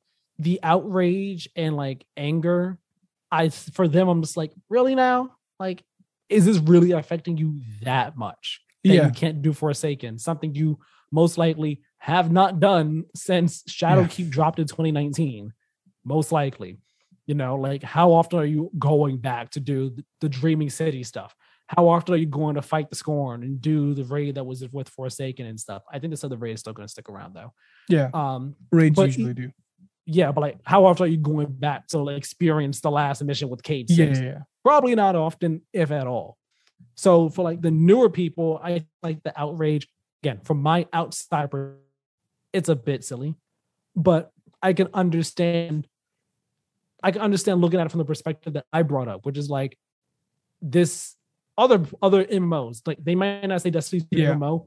Destiny from the start has always been an MMO Oh yeah, like hundred percent. and it's like I, it was always funny back in the Destiny one days. People like saying they can't like how are they charging for another expansion? And I'm just like, I mean, isn't it? The game's basically an MMO, and I never played Yeah. an MMO, but I'm pretty sure MMOs charge you for their expansions when they come out. So Mhm. I don't think I don't see why we're getting mad at Destiny to Destiny for doing that. And now Destiny 2, once they went independent and stuff, they basically have all but said, as far as I know, the game's an MMO. It it just is. It's Yeah. it's a shared world shooter, but it is it works like an MMO. So like other MMOs, as far as I know, again, don't have this issue. They don't do this. So it's like, why why are we doing this over here? And then anyone who's new to the game was just not they can't do that content. All that story is just gone, and they gotta jump or jump through hoops to try and catch up on it and stuff. So it's I understand why Bungie's doing it from a certain perspective, but at the same time, I wish they they had a you know a smoother way to go about this. You know, to to, to keep things in the game in some capacity. That way, you know, anyone could do it whenever. But Yeah. I don't know. I, I just don't think it's as big a deal as the uh, constant daily players are making it out. to be. Yeah. Yeah. No, I'm. I. I think I'm. I'm in that. I'm of that mindset as well, where it's like, I don't. I don't think it's a big deal, but it like it obviously sucks for new players who aren't going to be able to experience all that content before for some. Now we're gonna move right on into what we have been playing this week, and I have only actually played one thing as far as I know, and I'm pretty sure that is actually the only. Like I, I, no, no, I've played two things. The the other thing I've played has been Knockout City this week, but I did not play it after the update. I wanted to play it after the update. The season three started up, but I haven't, so I need to. Um, but I played some Knockout City before the update. Uh, that was fun. But the other thing I played, which I only played two hours of, and that was last night, was the beta for Battlefield 2042. And you played this as well, Kieran. So we're gonna tag team this one, and then once we're done talking about Battlefield, you'll just go right on into the other things you've been Yeah. playing this week. Um, I, uh, I okay. Here my here's what I think about Battlefield 2042. I played it on Xbox because Game Pass Ultimate gets Yeah. EA Play. EA Play had early access, so I was able to do it yesterday on the Xbox. Played for about two hours. I am more of a Call of Duty person than Battlefield. The only Battlefield I played has been Battlefield 3, and I had a good time with it. I enjoyed it. But since then, I haven't really played any Battlefield games at all. Um, that being said, I do think Battlefield 2042 is fun. I do think it's cool. Um, this was rough though. this game, I mean, let me preface this by saying they did come out and say the beta that we're playing is from a two month old build. So Yeah. the current state of the game could be much better technically. It could, you know, things could be in a much better state at launch. But man, was this a bit rough technically? Yeah, uh, a little bit. I mean, I'm trying to think how I phrase this. I, I know what you I know what you want to say. Just dan- just kind of dance around that or avoid that. I know what you I know what you're trying to get at. It's better. It's better. It's better than what like we kind of heard about with the alpha, right? Yeah, yeah. It's it's it's better than than that. Still not perfect. There's still like things that are wrong with it. Right. Um, But um, yeah, I, I I can't get I can't get specific with it. It's it's better. That's all I'll say.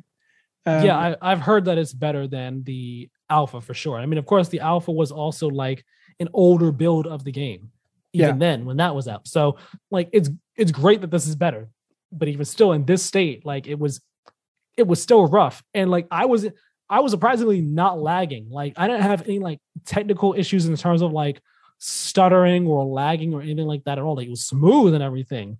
For me, the technical issues were, I I'm running and things are kind of like flickering in the environment, mhm. or I run on outside and like I see a person's body just standing there and then they just flop to the ground or like get mm-hmm. flung somewhere. Yep. Or I see like a person's body's like standing on the ground or like the parachute is kind of like just like spinning around, floating around on the ground. It's like, all right, the person's landed, kind of go away.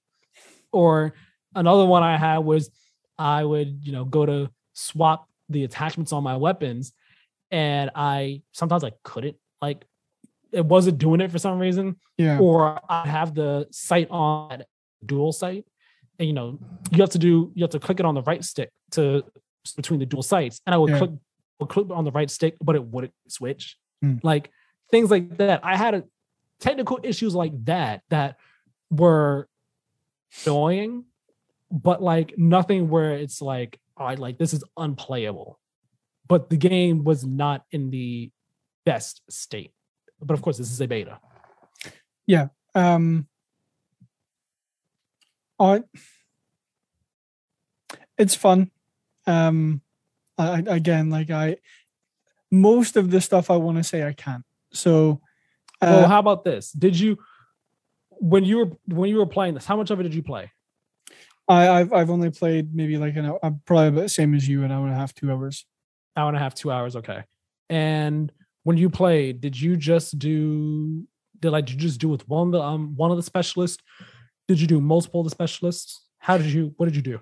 I I I think I only played as one specialist, but honestly, I I keep forgetting to use their like ability. Like Yeah, I just just- the oh sorry, go ahead. no, well, I was just gonna say because like I think I played the one with the one with the grapple. Like That's what I did. Yeah, and I just never used it. So like the the Mhm. specialist didn't really make much of a difference to me. Like I I spawned in every time with the same class. I had the same attachments to my weapons. Uh, I just like not that I like you know to the, to the extent of Call of Duty where like I, I turned it on and just switched my brain off and and went for it because like I was like actively playing it, but Mhm. not to the extent where not not to the extent where I was like like a hundred percent paying attention. Okay, gotcha. You were like you were in and out. You were in and out when you were Kind of, it. yeah. See, yeah, I like you. I kind of forgot about the um the ability. Uh, I was also using the grapple hook guy. I used it once and I died while using it. I used it because I was like I wanted to see how far I could shoot it, and I was like, oh, I was like, oh wow, I actually latched on. I didn't think I was going to. Yeah. as I was like going to the building, like I definitely shouldn't have. I didn't think I was gonna land it, and it did. And I was going to an area where like the enemy was over there, and there were enemies on the ground in front of the building. I was like, I'm gonna get shot, and I did get shot. Like when I, Mm. before I got even halfway there, um, I was like, okay, cool. So I know I can use it from quite a ways away. That's cool and all. Um, but when I was playing it, like I was, I was reminded of what I did like about Battlefield Three, and that being some of the just like really intense moments that you can have in Mhm. Battlefield that you don't have in Call of Duty because just due to the nature of the way the games are. Call of Duty is more fast-paced, closed environments, closed maps. Um, you know, you die in 2.5 seconds. Yeah. Actually, if that. Battlefield is like you have more open areas. Teamwork is like kind of more of a factor. You have the bigger player counts and everything. Like things get real intense. So like there was a part where uh on the map, you might remember this. It's it's over by the D flag. Well, the D area, we should Mhm. say, which is in between the rocket and the um the skyscraper that he Yeah. was on. And so over there, there's like a, a tunnel that you can go go Mm-hmm. in that takes you kind of under the path that that connects the rocket and the skyscraper and everything. And we were just like in one of the matches, we were constantly trying to attack that tunnel. We had first gone down there some, but then the enemies were coming in from the other side and they killed us. So then like we're a bunch was trying to keep on pushing on in and pushing on in, and we were trying and trying.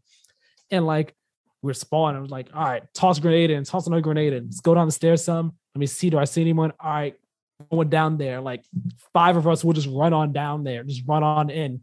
And we're like, all right, cool. We're going, we're going together. We're going together. And then it's like, oh, enemies over there. Pow, pow, pow, pow, pow, pow, pow, pow, pow. Try and take them out. I might go down. Someone else might go down and stuff like moments like that. I was just like, this is fun. Like this is really cool. Yeah. I, I like this, like this camaraderie that like you just kind of come up with on the fly when you're playing Battlefield is really cool. When you you like going to the top of the skyscraper and it's like, all right, I'm probably gonna die when I get up here because it's just Yeah. open field up here, open space. But like me and my teammates, we're gonna try and do something up here.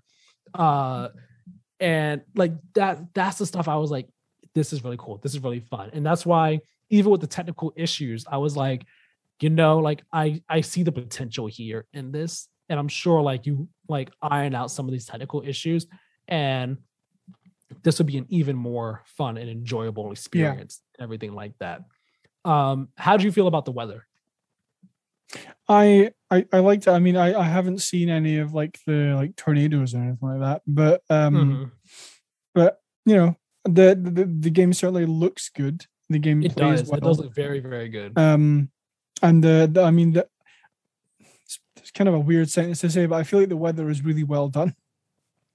I mean, I, I I think I get what you mean. Like in terms of how it affects the game. Yeah, yeah, yeah, yeah exactly. Yeah, like I, I I think it's part of me was actually a bit disappointed that oh man, like the tornado doesn't happen every time I play Yeah, the yeah. map. But at the same time, I was like, well, it's cool it doesn't happen every time because if it happened every time, things it would probably get old Yeah, pretty exactly. quickly. So like sometimes you play on the map and it's sunny, whereas sometimes you play and it's raining and the tornado doesn't happen. But if it's raining, the tornado might happen.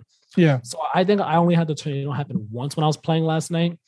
And I was like, I'm going to spawn next to this tornado every time while it's here. And like the first time I, I was playing, I spawned and I didn't realize it was coming. And I turned, I was like, what the heck? No, I remember what happened. I was I was alive, and then I heard someone like the character was like, that storm looks real bad. And I was like, wait, huh? What? Huh? What? What are you talking about? So then I had died, and I was like, oh shoot, storm. So I spawned nearby it. And I was surprised that actually lets you spawn like in the storm's radius and everything. yeah, But I was just like being in front of the storm. I was like, this is cool. Run, run, run, run, run. But this is so much cool. Oh my gosh. I'm like running away, turning back, like, oh, this is cool. This is cool. No, no, no, don't die. Don't die. Turn back. Oh, this is too cool. Go back, go back. Like it was actually cool, like looking up and just seeing like the planes and just get like swept up in it and everything. And Yeah. then being like in a gunfight and the storm is just coming and we're just like, hey, we're just trying, I'm just trying to take you out. I'm just trying to take you out so I could get into like a safe area and everything. Like that was really cool. It was genuinely super cool. Um, I don't think anything really happened with the rocket when I was playing and all. I didn't use any of the air vehicles. Uh like I was in some of them in like the gunner's seat and stuff, but like Yeah. wasn't driving any of them. Um, ooh, I remember my biggest technical issue is actually when you are like the gunner in the tank, it that camera is consistently stuttering and just like spazzing out, like Hmm. To an uncomfortable amount where I just did not get in, any tanks because it was just like I'm fighting the camera for it to actually stay steady and not Yeah. constantly like twitch and stutter and stuff. And it wasn't like my controller; it was literally the game doing that. Like it was constantly. Like, I was just like, I don't know why. I'm I'm just getting out. I I can't be in this right now. But overall, I did like it. Was there anything that you like with Battlefield 2042 right now where you're like, eh, you're a bit eh on right now, or like anything that you are high on for the game? Um, I don't think so. I mean, the, the the best way I can describe it is like it's a battlefield game. Like it it it feels like Battlefield in in a good way. Like Mhm. it. But uh, in in terms of like stuff I'm not liking or stuff I'm particularly liking, I don't think so. Like uh, again, I don't think I paid enough attention while playing it to really answer that. But Yeah. Um, I, I will say with all of the matches I have played, I haven't seen a tornado. It's fun. And matches are actually pretty long. I forgot Battlefield matches can be long and have the when you have a ticket count of like a thousand plus, these Yeah. matches end up being really long. um, I'd say also like that, although we're again, I play on Series X, Kieran I imagine you play on Series X too. Yeah. Uh on PC, the maps are bigger than on PS4 and Xbox One. Yeah. Um, that being said though, I didn't feel like the maps were too big. Well, not maps, Yeah, the yeah, map exactly. itself. The one map was like, I feel like it was a Yeah. pretty nice size. Getting around was easy. The you know the vehicles were there. It's cool that you can actually just rent on, on like at any point in time call a transport down like a like a little uh, ATV or something like that. I was about to call it a mongoose or a warthog. I'm like thinking the game entirely. Um, but you could like call those down and hop on and just drive off to like get where you want to go. You don't have to like fit the entire way there. I, I like it. I like the map. And yeah, I only played two hours last. Kieran didn't play too much either. Um, but I'm definitely gonna play some more over the weekend. Try play. I'm gonna play some tonight after we're done. Maybe I'll play some tomorrow when I get back home from Comic Con. Um, and then maybe I'll do some Sunday and Monday. Out. Well, no, the beta ends tomorrow, I think, right? I don't know. It ends sometime this weekend, so I'm gonna try and play as much as I can before the beta is over. Um, but I think that's enough about Battlefield 2042, unless you have any other final thoughts on it. Uh, I'm just I'm looking up when it ends. Uh, October 9th. Yes. Yeah. Okay, so try and play some tonight then. um, but unless you have any other final thoughts, you ready to move on to your next game? Yeah, Uh, I'm, which- I'm good to go. Which of these you want to do? You want to do the first one here on the list, or you want to do the next, the bottom one on the list? I'm probably gonna do the bottom one just because it's shorter than. Okay. Okay, cool. Sounds good. Yeah. Um, well, I got this video pulled up right here. Um, let me know when- when I'm, I should press play on it. Yeah. Um. Just before um like I put up the video because I'll put the video when I tell when I tell you I'm gonna start it. Um. Yeah. So I've got Far Cry Six gameplay because I, I bought that. Well, I basically I've been playing that since it came out at midnight yesterday. Um. There are no spoilers in this gameplay, and this mission is one that has already been shown. So it's nothing like haven't seen before. Just for anyone who is watching and is like, "Hey, I don't want to see this because there might be spoilers." There's no spoilers. Um, Cool. the only thing know, I good to know. the only thing that I have in here that hasn't been shown is the conversation you have with the helicopter pilot on the way, but there it, it's like small talk. It's not anything big. Cool. So uh yeah, Far Cry 6. Like I said, I've been playing Far Cry 6 since it came out yesterday. Um I'm enjoying it so far. Uh, I I don't want to get like too into it because I will I am reviewing it for play to win. So Mhm. uh, I'm I'm not going to get like super in depth with it, but um, I This is also a bigger game, so you have leeway to get a bit more in depth with your thoughts as well. yeah. Um, right off the bat, I, I want to start by saying that I I've kind of been sold on this game before it came out because so I haven't like really enjoyed a Far Cry game since Far Cry 3. That was the last one where I'm like, this was an incredible game. But mainly because of Vaas, because Vaas, whether it be like character design or performance or writing, is like the one villain that I've like been convinced by, been like found very compelling. And I didn't Yeah. find that with like Pagan Min, Joseph Seed, or whoever the villain was in Primal. Didn't even play enough of it to find out who the villain was. I don't know. um, ever since that initial reveal trailer where uh, Anton Castillo puts the grenade in Diego's hands, I Yeah. I have been like, this looks like a compelling villain. Yeah. And again, I'm I'm not going to comment on anything like to do with that because I don't want to spoil anything for anyone. But um, yeah, from like from the get go, this is this has had the potential to be my new Far Cry game. But we will all get into Your that. new favorite. Yeah. Um, Mhm. so yeah, I, I don't know why these two guys are fighting on the beach. So I haven't been back yet to see if that's like a side mission or something. Um, but I will start off by saying this game is absolutely gorgeous.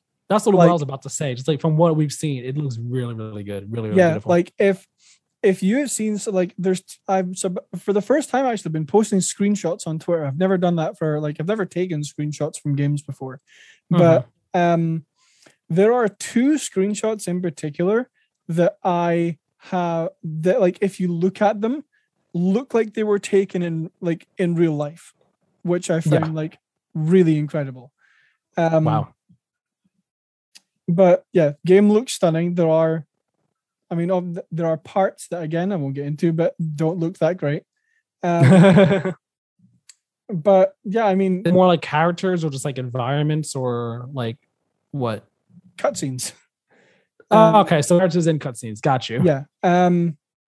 So yeah, basically, I'm I am going onto this boat to try and rescue hostages for um La Morale, which is a like faction in this area of the world I'm in. Um, Okay. and I mean, you can see that I've the way like you mark enemies and things on, in this game is you take your phone out and you use the camera to scan over the ship instead of like I think in most previous in most Far Cry games previously it's been binoculars. Right. Um, Similar concept here. Yeah, yeah, yeah, basically the same thing. But as you can see, I jump out and I use the wingsuit to land on the on the plane. Wingsuit is back. Nice. Took Lay on the me- boat, you mean? yeah. You said plane. Oh. Um, I wingsuit out of the helicopter. There wasn't even a plane. Never mind. Um, yeah, it took me a minute to because I, I can't remember if this is how it worked in previous games, but it took me a minute to remember the controls for the wingsuit. First couple of times I tried to Mhm. use it, I died. Um, but yeah, I suppose are there any questions you have for me about Far Cry Six? Because I Well, I was gonna add. Let's see. Like the gameplay, I would say I've been reading like reviews, and one critique that, depending on who you like read and talk to, uh, people have been critiquing the game for basically being just more Far Cry. Uh, like, I like is the does the game play a lot like five? Because five is the only one I've actually played, and I like like the gameplay of five generally. Um, so like it does it play similar to five? Does it is it different from five? Is it was like the same, but just like a few extra things, like just refined in a sense?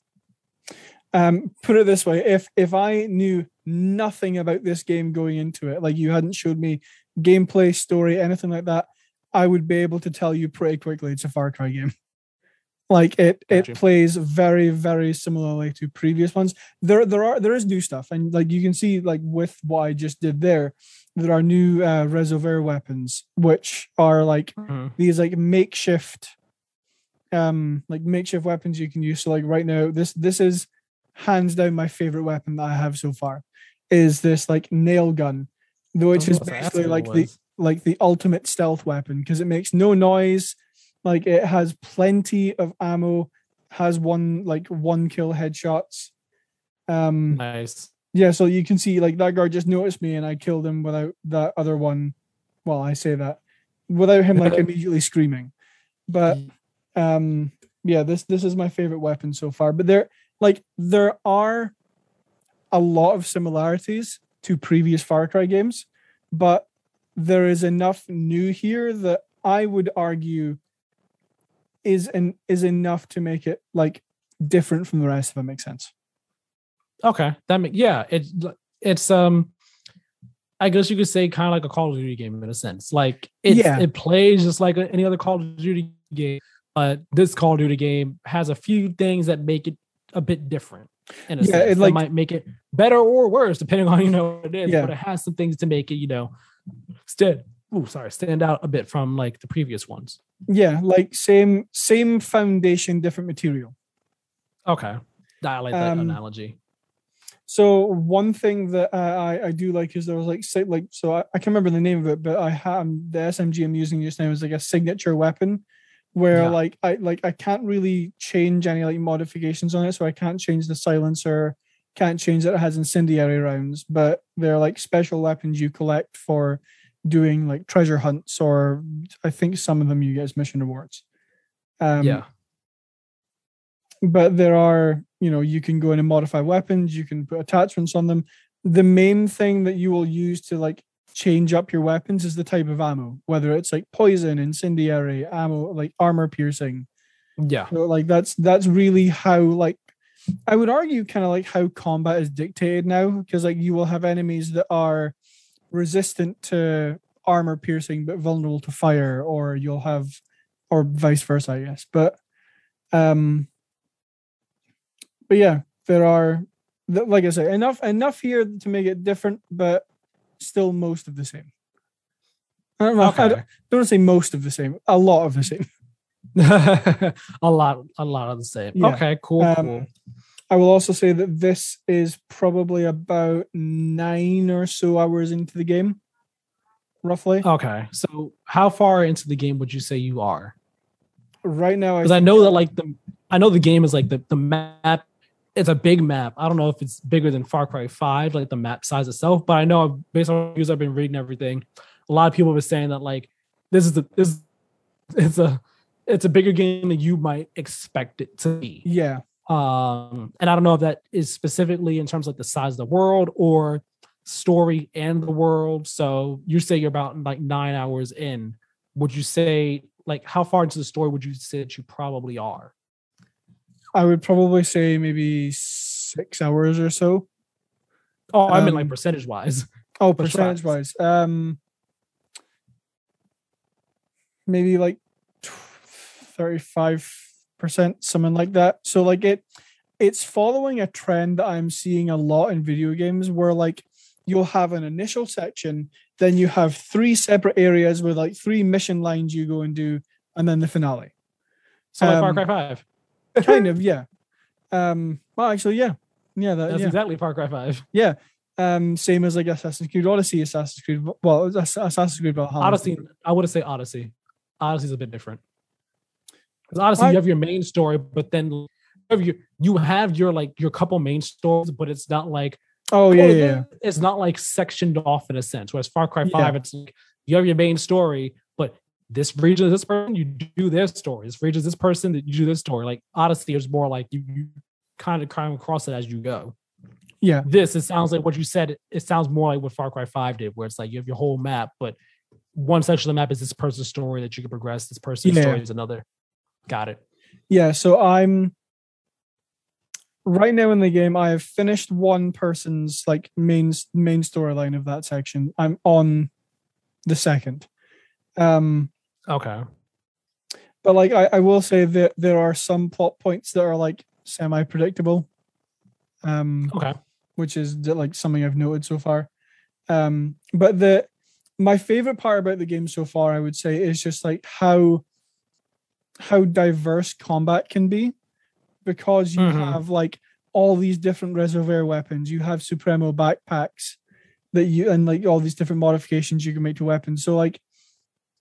I I haven't had a combat encounter that's like you know I sneak in with this one weapon and do the entire area with that and then sneak out again. Um, Yeah. it's it, it's it's been fairly fun so far, and I I would I think that kind of applies to the game overall. Just as I completely forget there's a hole in the middle of the map there and fall down. Um, Uh, but real, I'm sorry. I was I was going to ask like, real quick. What those are too in depth or anything? How you, are you feeling about the story so far? Are you liking the story? I you. I know you said that Anton's like a compelling villain and stuff. Um, but are you? And you said there was like some predictable plot points. But so far, are you enjoying the story? Um, are you liking the way things are progressing? The characters. What are your feelings on it as of now? as of right now, I'm I'm really enjoying the story. Um, to to put it in like the easiest to understand way that I can think of, I have not had the intention of finishing a Far Cry game since three, and I fully intend to finish this. Like Okay. I, I, I, I want to see where this goes. Mhm. That's awesome. That's awesome. That's cool. That that that I guess that's like a testament to the things the game is doing right in terms of its story and all. Yeah. Um one thing I will say is like my my intention was to go into like like review wise to go into this game fully blind, like not look at any scores or reviews or anything like that. But I was scrolling through Facebook and I like some person in in a group that I was in had taken like a screenshot of like multiple scores and had put it like so I've I've seen what people have given it. I have not Yeah. read into it at all. So I don't know Yeah. why they gave it that score. But Yeah, yeah. Um in terms of like story spoilers i i'm i know as much as up to the point i've played to i i, I don't know anything later than that. I don't suppose i really yeah uh, I would have expected to know more than Yeah, exactly. um so this is a supremo backpack which is basically like a backpack that will give like so that one's like it's a rocket launcher. You have one that's a emp device that will send out a wave. You have one that will like boost your health and like allow you to like machete kill everyone I think the Um, rocket is super cool. It's- like it's just seeing so in the much fun. trailers, seeing her seeing them do it, I'm just like, yo, that is dope. yeah so enjoying far cry 6 so far i'm i'm not anywhere near finishing it i don't think um because like i said i don't think i'm even halfway through it yet but um yeah definitely intend to to play this a lot more Nice. Well, I look forward to hearing a bit more about it, you know, as you continue to go through it and everything.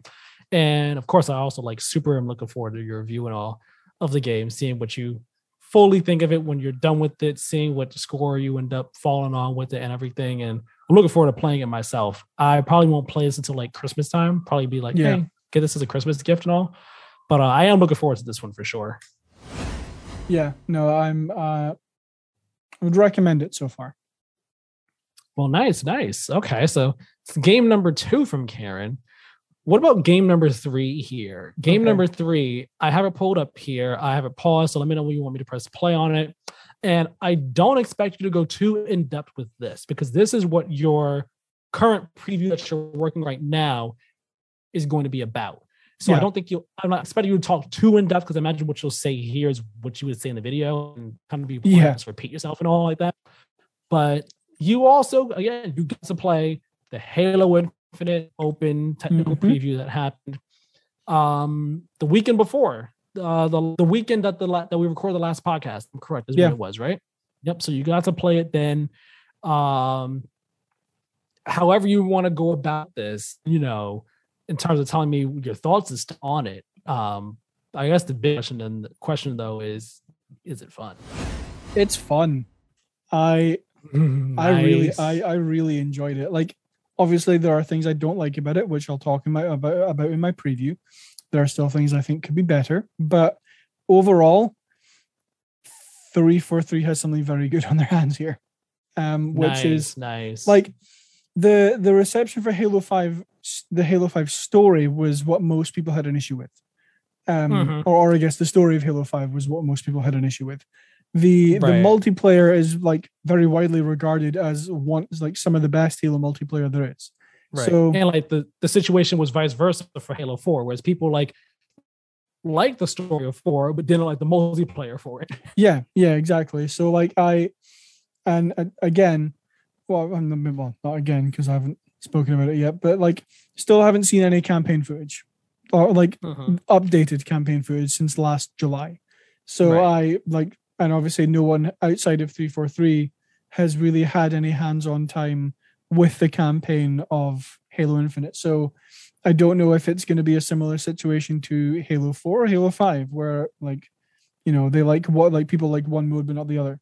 But if if the campaign is anything like um multiplayer, then I, I imagine people are going to have a lot of fun with it because as I get my awesome grenade kill from the grave here, um, it's it's very fun. Um, quite a few weapons make a comeback, quite a few new ones. I think at some point during this gameplay, I've used the heat wave, which is probably my favorite weapon from favorite new weapon from um from the preview. I unfortunately didn't get to use my favorite Halo weapon, which was a DMR. Um, Mhm. I didn't find any of those during the during the preview, but I um there you were also meant to have access to so this is big team battle total control. During the um during the beta you had access to big team battle total control slayer and capture the flag and then you also had arena slayer and arena capture the flag. But i didn't get to play any arena games. I don't know why. I i think it's because of a bug or a glitch or something but Mhm. um, I only played Big Team Battle, which Got is it. really annoying because the and the like Halo announcer, the like double kill, triple kill, like that guy is only in arena. He he's not in Big Ah.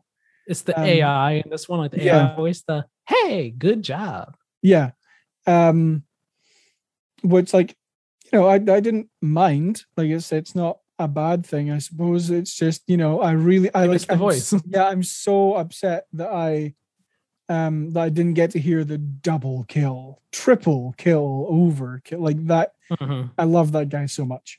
So um can, can I say real quick? This ghost is moving fast, and I can like I can tell at certain points when you're boosting and when you're not. And I think that like I knew that Halo Five, well, Halo Infinite's multiplayer was faster paced than old school, but like I didn't realize that that extended to like the vehicles as well. It's like the vehicles is moving a bit faster too. That's cool. I like that. It's not like just slow. It's not like the ghost only moves fast when you're when you're boosting. Like you're moving fast even when you're not boosting. yeah. No, like the the, the ghost is really, really fun to use. I um like there are like there's one thing in particular I didn't like about it. Um, but I'll, I'll save that for my preview. Um, but like overall was very fun to use and I got quite a few kills with it, which is surprising. Mhm. Um, yeah, I, I do you have any more questions for me, Halo Infinite? Because I, I don't really know. Let's what see. to talk about. Well, let's see. There's a map. The map looks really good. I do like the look of this map. Um, I. I, I don't know if I'm thinking if the map I'm thinking of is one told me about. It's probably not. Uh, I'm not even gonna say the map because I'm thinking I was saying the map you told me about. I wonder if it was if it didn't like this, but maybe I'm thinking of Blood Gulch, the map that loves people love and stuff Mm. like that. Um, but I do like this map, like the design of it so far. Was it fun playing on this one? Yeah, I mean, this was the you said you only did big team battle and stuff, right? So was this the only one for big team battle, or was this like the only one for like control big team battle? No. This this was the only big team battle map. I I don't know if they Got have it. more in the. I, I mean, I would imagine they have to have more Yeah, they- they- in the. Yeah, they almost certainly will have more Yeah. on that. Um, Got it. but yeah, this this was the only only big team battle map that was available during the preview. Um, So, so like, did it give you after playing on this one? I mean, of course, every map is different. You're not gonna know how other ones are until you play them. No. Just like seeing like the design of this map and everything, did it kind of like you a good feeling for what the design of other team be, or did it kind of make you? Did it give you like a bad feeling? What do you think? Um, if I'm going off of this map alone, I am very confident that the rest of the map design will be very good.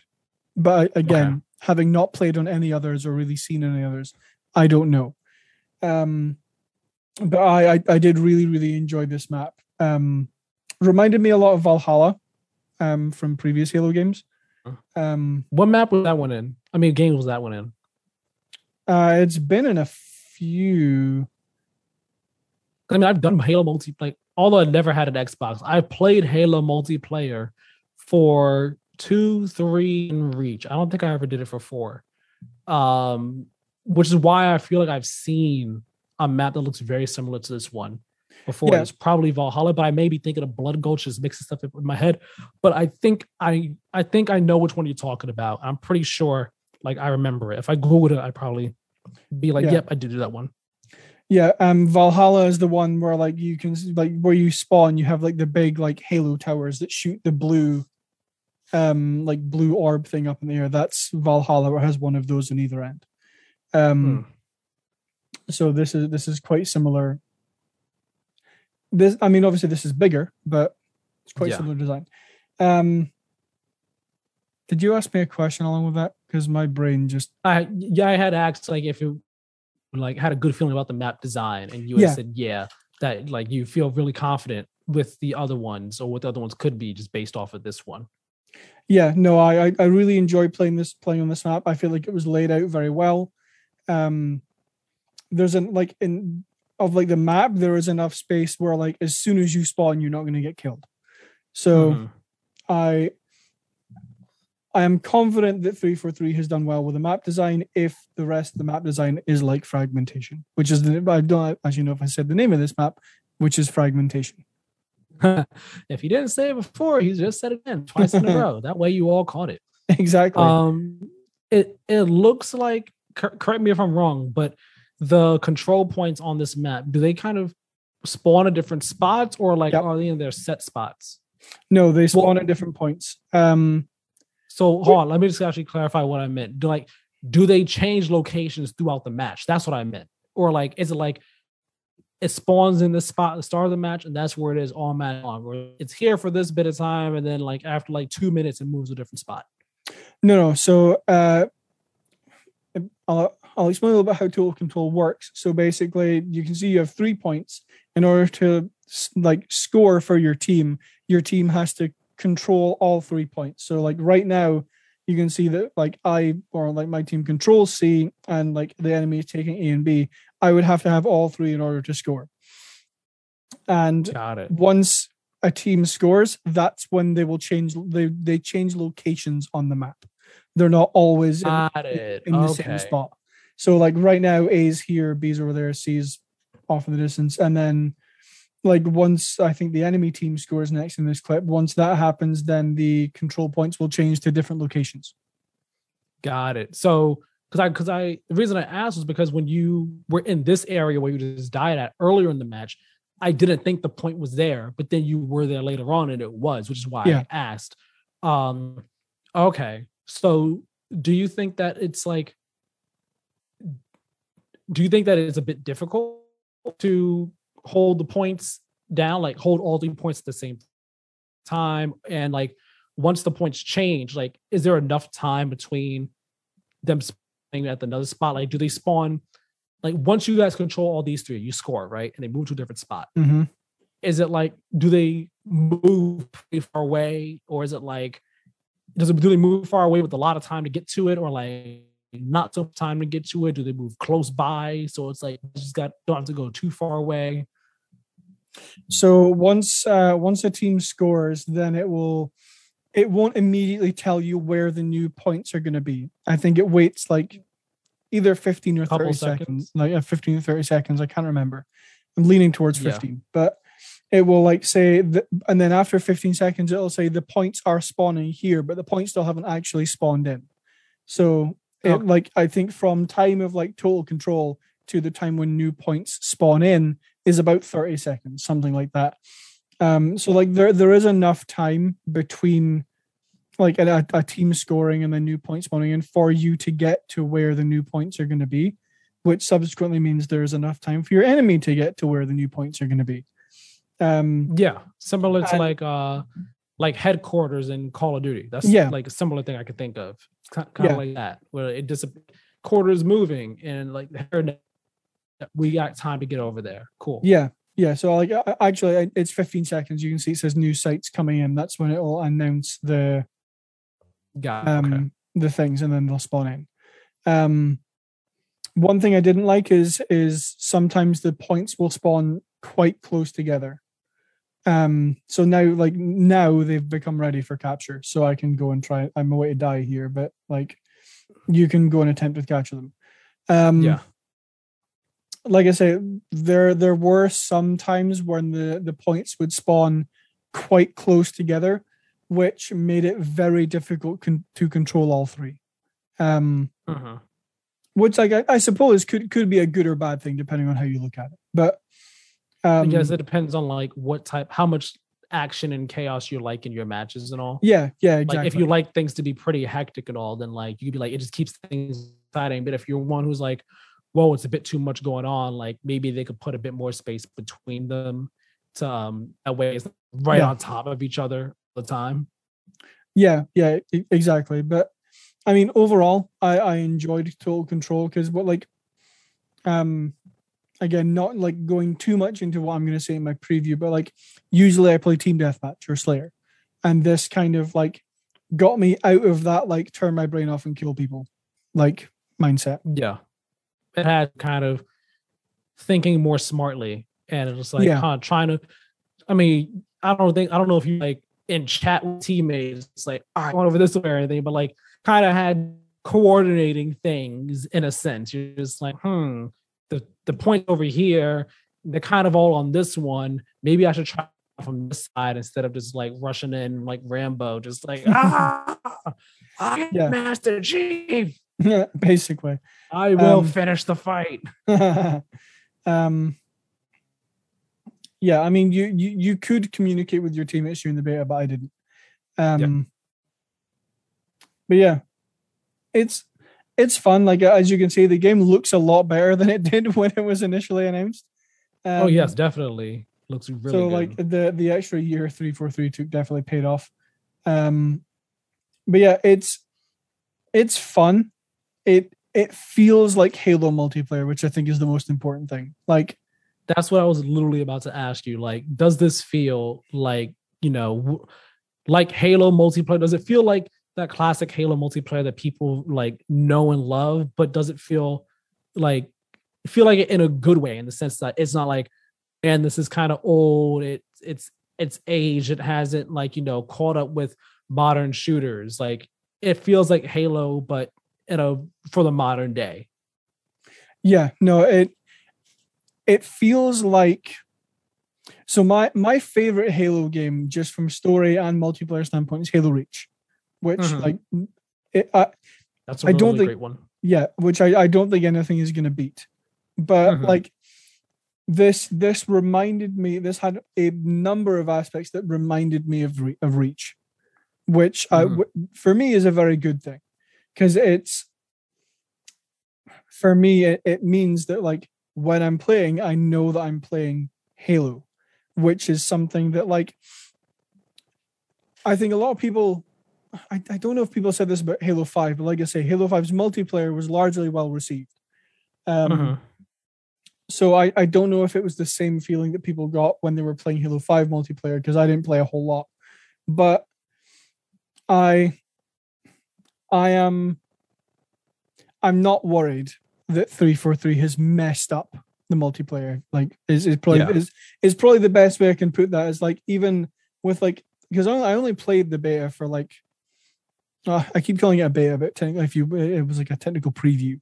Yeah. Um, so I only played the preview for like maybe six, six and a half hours, something like that. And and in that time, I don't even know how many matches. I know I have gameplay for six, but I'm pretty sure I played more than that. Um, one thing I didn't like actually, just sorry, this has reminded me, is like in previous big team battles or like in previous games in big team battle, like when you spawned in, you had like you know you could choose from a mongoose and a ghost and a wraith and uh and like all this stuff. Um in this you can choose like a warthog or a mongoose but you have to wait for ghosts and banshees and wasps and stuff to be spawned in. And only two of those get spawned in on the map at one time which is probably like a way to combat like one team having more power than the other Yeah, just Um, s- balancing things out. yeah, but I I, I didn't like because like during my time with the preview, I I didn't use any air vehicles because I I Hmm. I couldn't get my hands on one, which I would Yeah. have liked to have done. But um,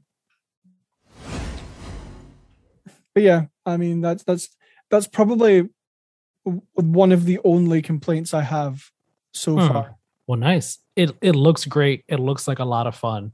And watching it just reminded me of just like seeing, you know, classic Halo multiplayer mm-hmm. game like, from like back in the day and all. So honestly, like if if Battlefield 2042 comes out and it doesn't hit, I can just kind of be I can rest assured, like, all right, Halo Infinite's gonna hit. Yeah, And if Battlefield 2042 hits as well, then I think we're we're all safe. We're covered. We got two great Yeah. multiplayer shooters uh year and you know coming back in a big way. So Yeah. The games look good. Uh I'm excited to hear more about Halo Infinite from you. Excited to see your preview and all like that. And yeah, uh in case you all don't know, we definitely will be doing a Halo Infinite dedicated episode when it Oh, comes yeah. out. Uh, we did before we were played when we, we were games and gaming. We did one entirely dedicated to Cyberpunk. We will definitely be doing that for Halo Infinite when, it comes out. Mhm. Um, maybe the week it comes out, probably that week because it comes out on a Wednesday. So we'll probably do it that Saturday, just like Halo Infinite, all just the entire episode. Um, but yeah, of course, you know, we'll once that time comes, we'll let everybody know. And with that, that will bring us to the end of episode 28 of the Play to Win podcast. Thank you all so very much for watching and listening. No, it was a bit of a lengthy episode, but uh, I I think this is probably some of the most fun I've had doing a, doing an episode in, in a bit. Not to say the past episodes haven't been fun, but this one was really fun to do. This was a this was a good one. it was it um, was all down to Sora. Let's be honest. Sora is in Smash. Sora's in Smash. I'm never gonna let that go down. I'm never gonna like let that die. Never giving that up. Sora is in Smash, baby. every every week it's going to be a brief mention. It basically this whole episode was supposed to be about just Sora being in Smash, but I said, all right, you know what? Let me think of the listeners and the watchers. You know, they deserve to get. They should get more other stuff. To hell with Kieran. He can get all the Kingdom Hearts, Sora stuff in Smash. Um, yes. So again, remember you can go over to our website, play to win games.wordpress.com, uh, to actually read Kieran's uh, Halo Infinite preview when it goes live. Uh, the written version will be there. The video will be there as well, as well as here on uh, YouTube. If you want to read it instead of watching, you can go read it over on play to win games.wordpress.com, as well as all of our other stuff. Uh, remember, follow us over on Twitter and Instagram at Play to Win Game for updates on the show. That way, you'll know, you know, when things are going up, so on and so forth. You'll get updates if things are going to be delayed, and you know, the like. and everything. Uh, subscribe to us over here on YouTube. Uh, hit the notification bell as well so you know as soon as videos go up. Like, comment, share, all that jazz. It's all greatly appreciated. And yeah, uh, you know, subscribe on audio podcast services as well. Share the show, all that stuff. Kieran, where can people find you? You can find me on Twitter and Instagram at Badlynet, B A D L Y N E T, all one word. Where if you want to get bombarded with Far Cry 6 screenshots, go follow me on Twitter. He's gonna be like I am with Ghost of Tsushima screenshots. Woo! Looking forward to that, my man. you can follow me over on Twitter at Tyler Miller 2496. Um, you know, I tweet about a lot of stuff in the gaming industry, about you know, I guess gaming industry, just gaming, anime, tweet about a bunch of that stuff this weekend I'll be tweeting about uh, New York Comic Con for sure. So check that stuff out. And I have also been liking and retweeting basically anything and every Kingdom Hearts, Sora, and Smash related thing I've seen this past week. I apologize, but I don't apologize because this is a moment to remember. a moment to remember, to cherish, and to never forget. Kingdom Hearts fans, may our hearts be our guiding key. Don't let anyone ever tell you that Kingdom Hearts does not mean anything because clearly it means everything to so many people. I'm just going to leave it at that. With all that being said, thank you so very much for watching and listening. Um, we will see you next time. Have a great one. See you later.